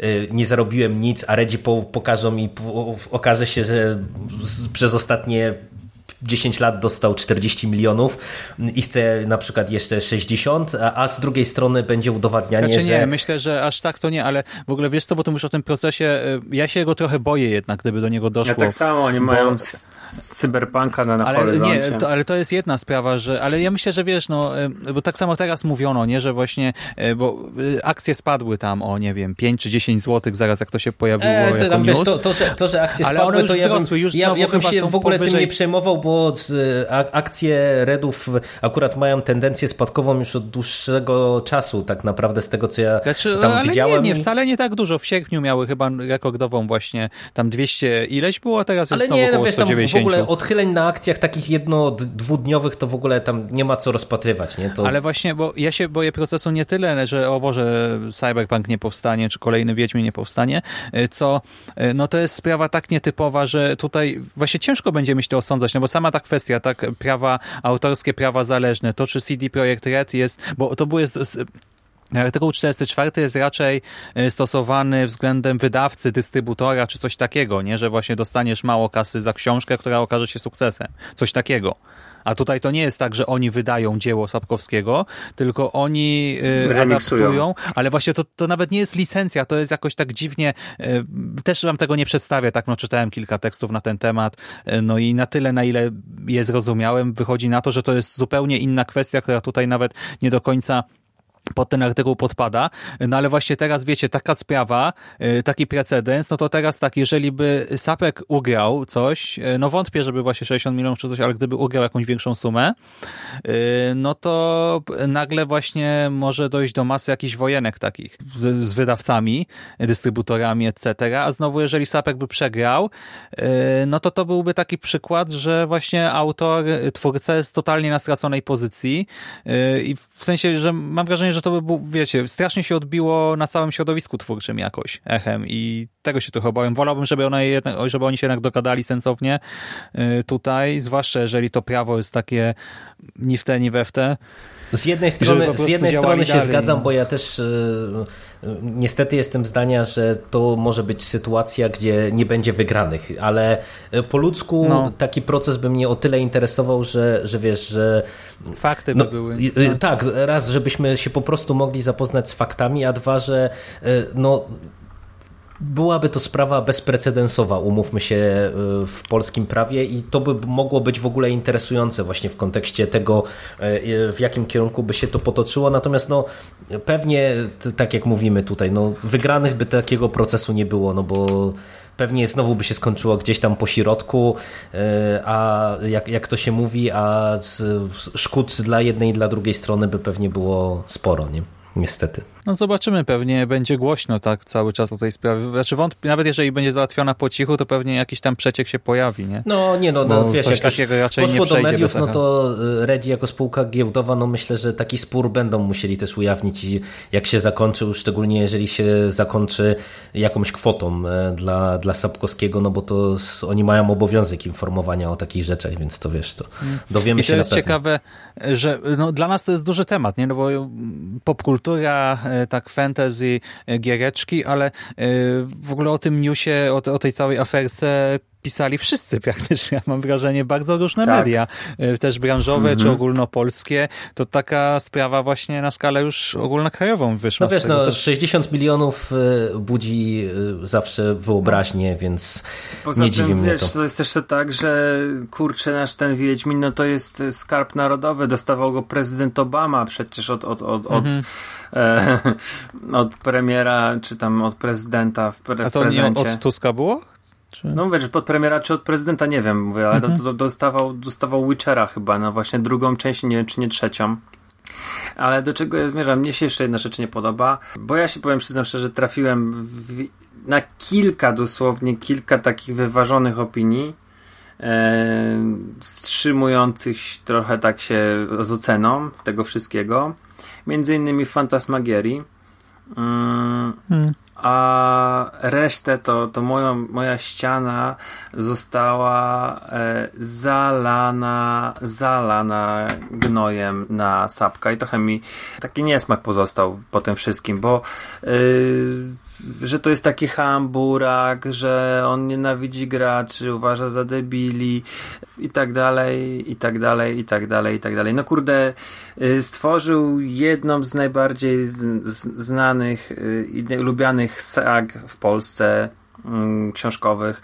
Nie wiem, czy jeżeli chodzi o polskie sagi, to, to, to jest najbardziej lubiana no, i, i, i największa. Znaczy, to, no, mi, się, mi się wydaje, że to jest e, kwestia... A wszyscy po prostu tak się, wiesz, jadą po znaczy, nim. To, to, to, tak jest, to jest kwestia dwóch rzeczy. Ja to podkreślić. Dwóch rzeczy. No. E, raz, że e, osobowość Sapkowskiego i umówmy się, że on sobie ciężko zapracował przez lata w różny sposób na to, że wielu ludzi go po prostu nie lubi i uważa go za hama ale y, no dla mnie to jest też słabe, nie? No, ja e, nie rozumiem takiego, takiej fali hejtu, przy czym ta druga sprawa to jest internet, nie? To jest to, co ja już powiedziałem wcześniej. Mnie to niestety nie dziwi, bo ja widzę e, tylko i wyłącznie skrajne opinie. Albo Ale bekę i hejt na Sapkowskiego, al, albo stawianie redów jako złego korpo, które wykorzystało biednego, biednego pisarza, e, dając mu jakąś tam śmiesz, jakieś tam śmieszne pieniądze i teraz pławęc się w luksusach, a on jakby żył w nędzy, co jest idiotyczne y, z jednej i z drugiej strony, no bo no, no wiecie, no nie ma co tam rozwijać tej dyskusji. No jeden i drugi, jedna i druga strona, jeżeli tak ją przedstawić, jest, to jest po prostu idiotyczne. Ale właśnie do tego te komentarze często pojawiają się w serwisach gamingowych, czy na YouTubie pod filmikami dotyczącymi gier, no i tam mamy masę osób, które wiesz, nie mają, to są dzieciaki, które po prostu grają w giereczki, nie mają pojęcia o prawie autorskim, no, czym no, takim. Dokładnie. Właśnie Andrzeja znają tylko i wyłącznie z memów, a czy, no ja też mówię, że miałem ciężką bekę z niektórych memów w ostatnim tygodniu, od, nie wiem, że sprawę rozpatrzy sędzia Anna Maria Wesołowska po inne te, tego typu rzeczy, ale no, dla tych ludzi to jest cały kontekst, tak? Nie mają żadnej wiedzy poza nim, więc no, tak komentują, jak komentują. No mnie też to irytuje, ale co zrobić? No takie czasy. Dobra, to chyba kończymy Andrzeja, nie? Tak. I chyba kończymy przekaz. Mieliśmy jeszcze jeden temat, temat zaplanowany, ale... A czy powiedzmy tylko może, nie? Tak właśnie ku pamięci, że upadło Telltale Games 25 y, września bodajże ogłoszono, że y, zwolniono tam kolejne osoby i zostawiono tylko zespół 25-osobowy, żeby tam y, mógł dokończyć ewentualnie pracę nad tym ostatnim sezonem The Walking Dead, bo wszystkiemu winny jest w ogóle Lionsgate, prawdopodobnie, tak Variety twierdzi, że Lionsgate wycofało swoje udziały, stwierdziło, że nie będzie jednak inwestować w Telltale. No i właśnie to jest ten przykład szybkiego upadku. Tak, firma, która miała więcej pracowników niż CD Projekt Red podobno, tak właśnie y, w TV gry E, chyba Head opowiadał.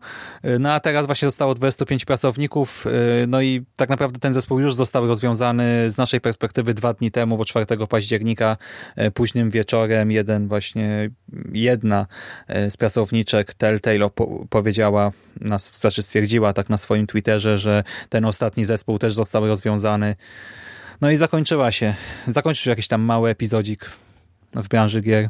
Słuchajcie, no mamy jeszcze chwilę do północy. Pociągnijmy ten temat, dosłownie to, to parę słów. I, i, I, myślę, że to warto zamknąć rzeczywiście. Gigant na glinianych nogach. Ja nie płaczę po Title Games. Cieszyłem się, że mieli wejść na ten Netflix. To było fajną, fajną, fajną rzeczą i fajnym mi się dawało pomysłem. Mm, grałem w ich gry, ale to tak. Po pierwsze, poza y, powrotem do przyszłości, to wszystkie następne opierały się, to była taka klasyczna przygodówka i od The Walking Dead po wszystkie następne, wszystkie miały taką trochę mm, bardziej narracyjną budowę. To nie były przygodówki, tam tych elementów point and click było bardzo niewiele. E, raczej opierały się na wyborach, które były po pierwsze iluzoryczne, to, to była pierwsza wada. To, to, to była, to gry to była iluzja wyborów, to było takie dym i lustra. To nie, to nie, to nie było takie, jak robi David Cage mm, w swoich grach, te wybory rzeczywiście mające znaczenie. Coś tam zazwyczaj to nie miało wielkiego znaczenia znaczenia. E, nieważne kto przeżył, kto umarł, scenariusz toczył się identycznie i odwiedziliśmy też wszystkie te same miejsca i tak dalej, i tak dalej. Po drugie, te gry były brzydkie, mieli tylu pracowników, a opierali je ciągle na tym samym obrzydliwie chodzącym mm, silniku, który e, nieważne hmm. czy to był PC, nieważne czy to był PlayStation 3, nieważne czy to było PlayStation 4, ciął się tak jakbym grał na swojej starej Xperii na Androidzie. No kurde, po prostu, wiesz, ma, masz, masz dobry sprzęt i gra, która wygląda jak sprzed 10 lat, ona się tnie na twoim, bo po prostu tak jest fatalnie zoptymalizowana, do tego jest brzydka.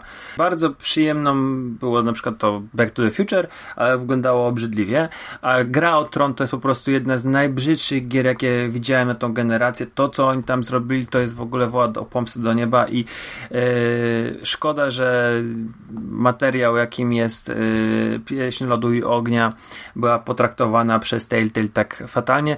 I kolejna rzecz, no jeżeli łapiesz tyle srok za ogon jednocześnie, no to to nie jest chyba zbyt mądre, bo oni nakupowali tych licencji jak nienormalnie. Tam było kilka komiksowych i e, oprócz tych komiksowych, no to było jeszcze tak.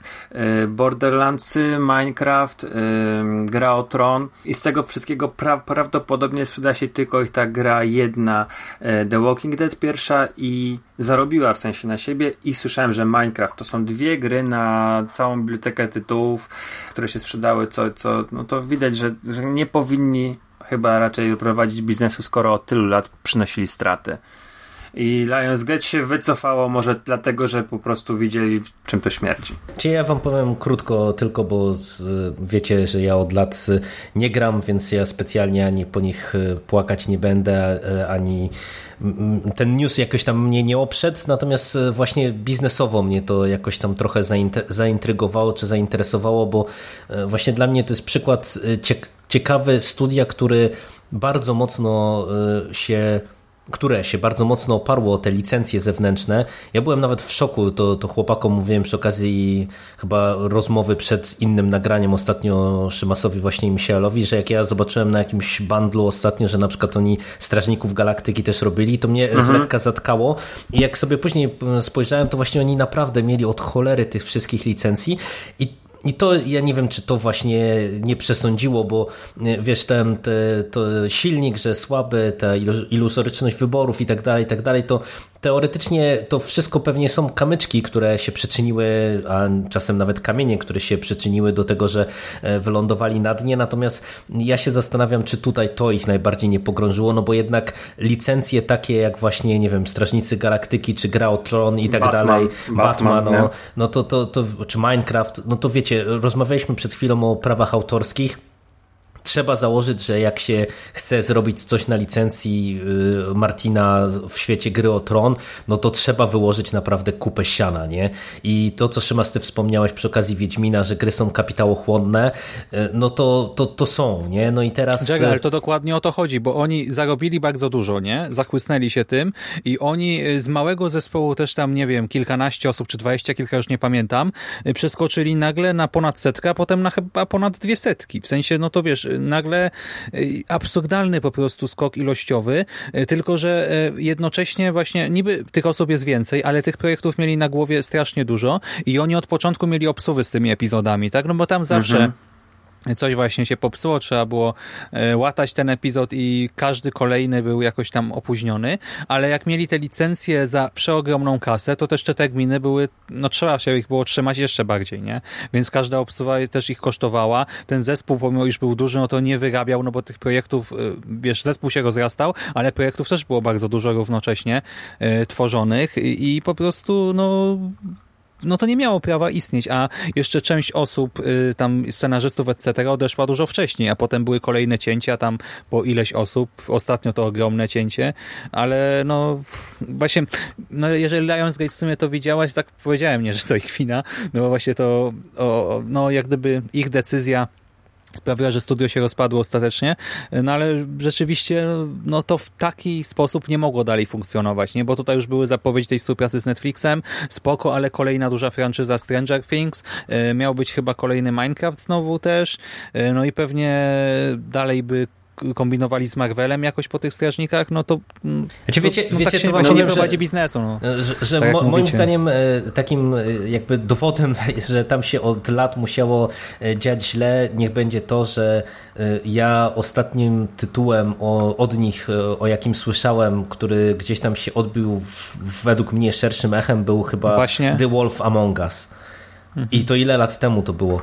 I, i, no 2003 no, rok. No, i, 13, no, 13. 13. No i od tamtej pory to z tego gdzieś tam, co mnie dochodziły słuchy, to, to jeszcze Borderlandsy się udały, a tak naprawdę no, cała reszta tych tytułów to były wielkie marki, ale to wiecie, gdzieś tam usłyszałem w którymś momencie, że będzie Batman, nic później do mnie nie dotarło, nawet jak ta gra wygląda, czy jest fajna, czy jest niefajna i tak dalej. No to, to myślę, że pokazuje też, że tam się już naprawdę od lat działo chyba nie ciekawie. Hmm. No dobra, no i... Dobra, tym, tym, tym, tym smutnym akcentem. Smutnym akcentem skończmy przekaz. Dzięki, było was super usłyszeć po takiej długiej przerwie, bo my się nie słyszeliśmy kurcze blade e, kupę czasu. No, to prawda. No, I zaukładaliśmy, że powstanie nam krótkie, tam godzinne nagranie, nie, bo przecież te kilka tylko newsików wybraliśmy. O, a wyszło jak zwykle. Tak, ja bym chciał zapowiedzieć, mamy właśnie jutro, zaraz mamy 7 październik. Ja bardzo bym chciał się z wami usłyszeć jeszcze w tym miesiącu na przekaście halloweenowym. Mam nadzieję, że damy radę. Musimy, no, musimy. Plan niby jest, zobaczymy co z tego wyjdzie. No. Ale nie będziemy zdradzać szczegółów na razie, jeszcze trzeba dograć kilka rzeczy. A póki co, no dobra, to właśnie północ już za 3-4 za 3 minutki. No to dzięki serdeczne. za rozmowę. Dzięki. Dzięki. I Wam, kochani, również dziękujemy za to, że byliście z nami. Trzymajcie się ciepło i do następnego razu. Cześć. Cześć. Cześć.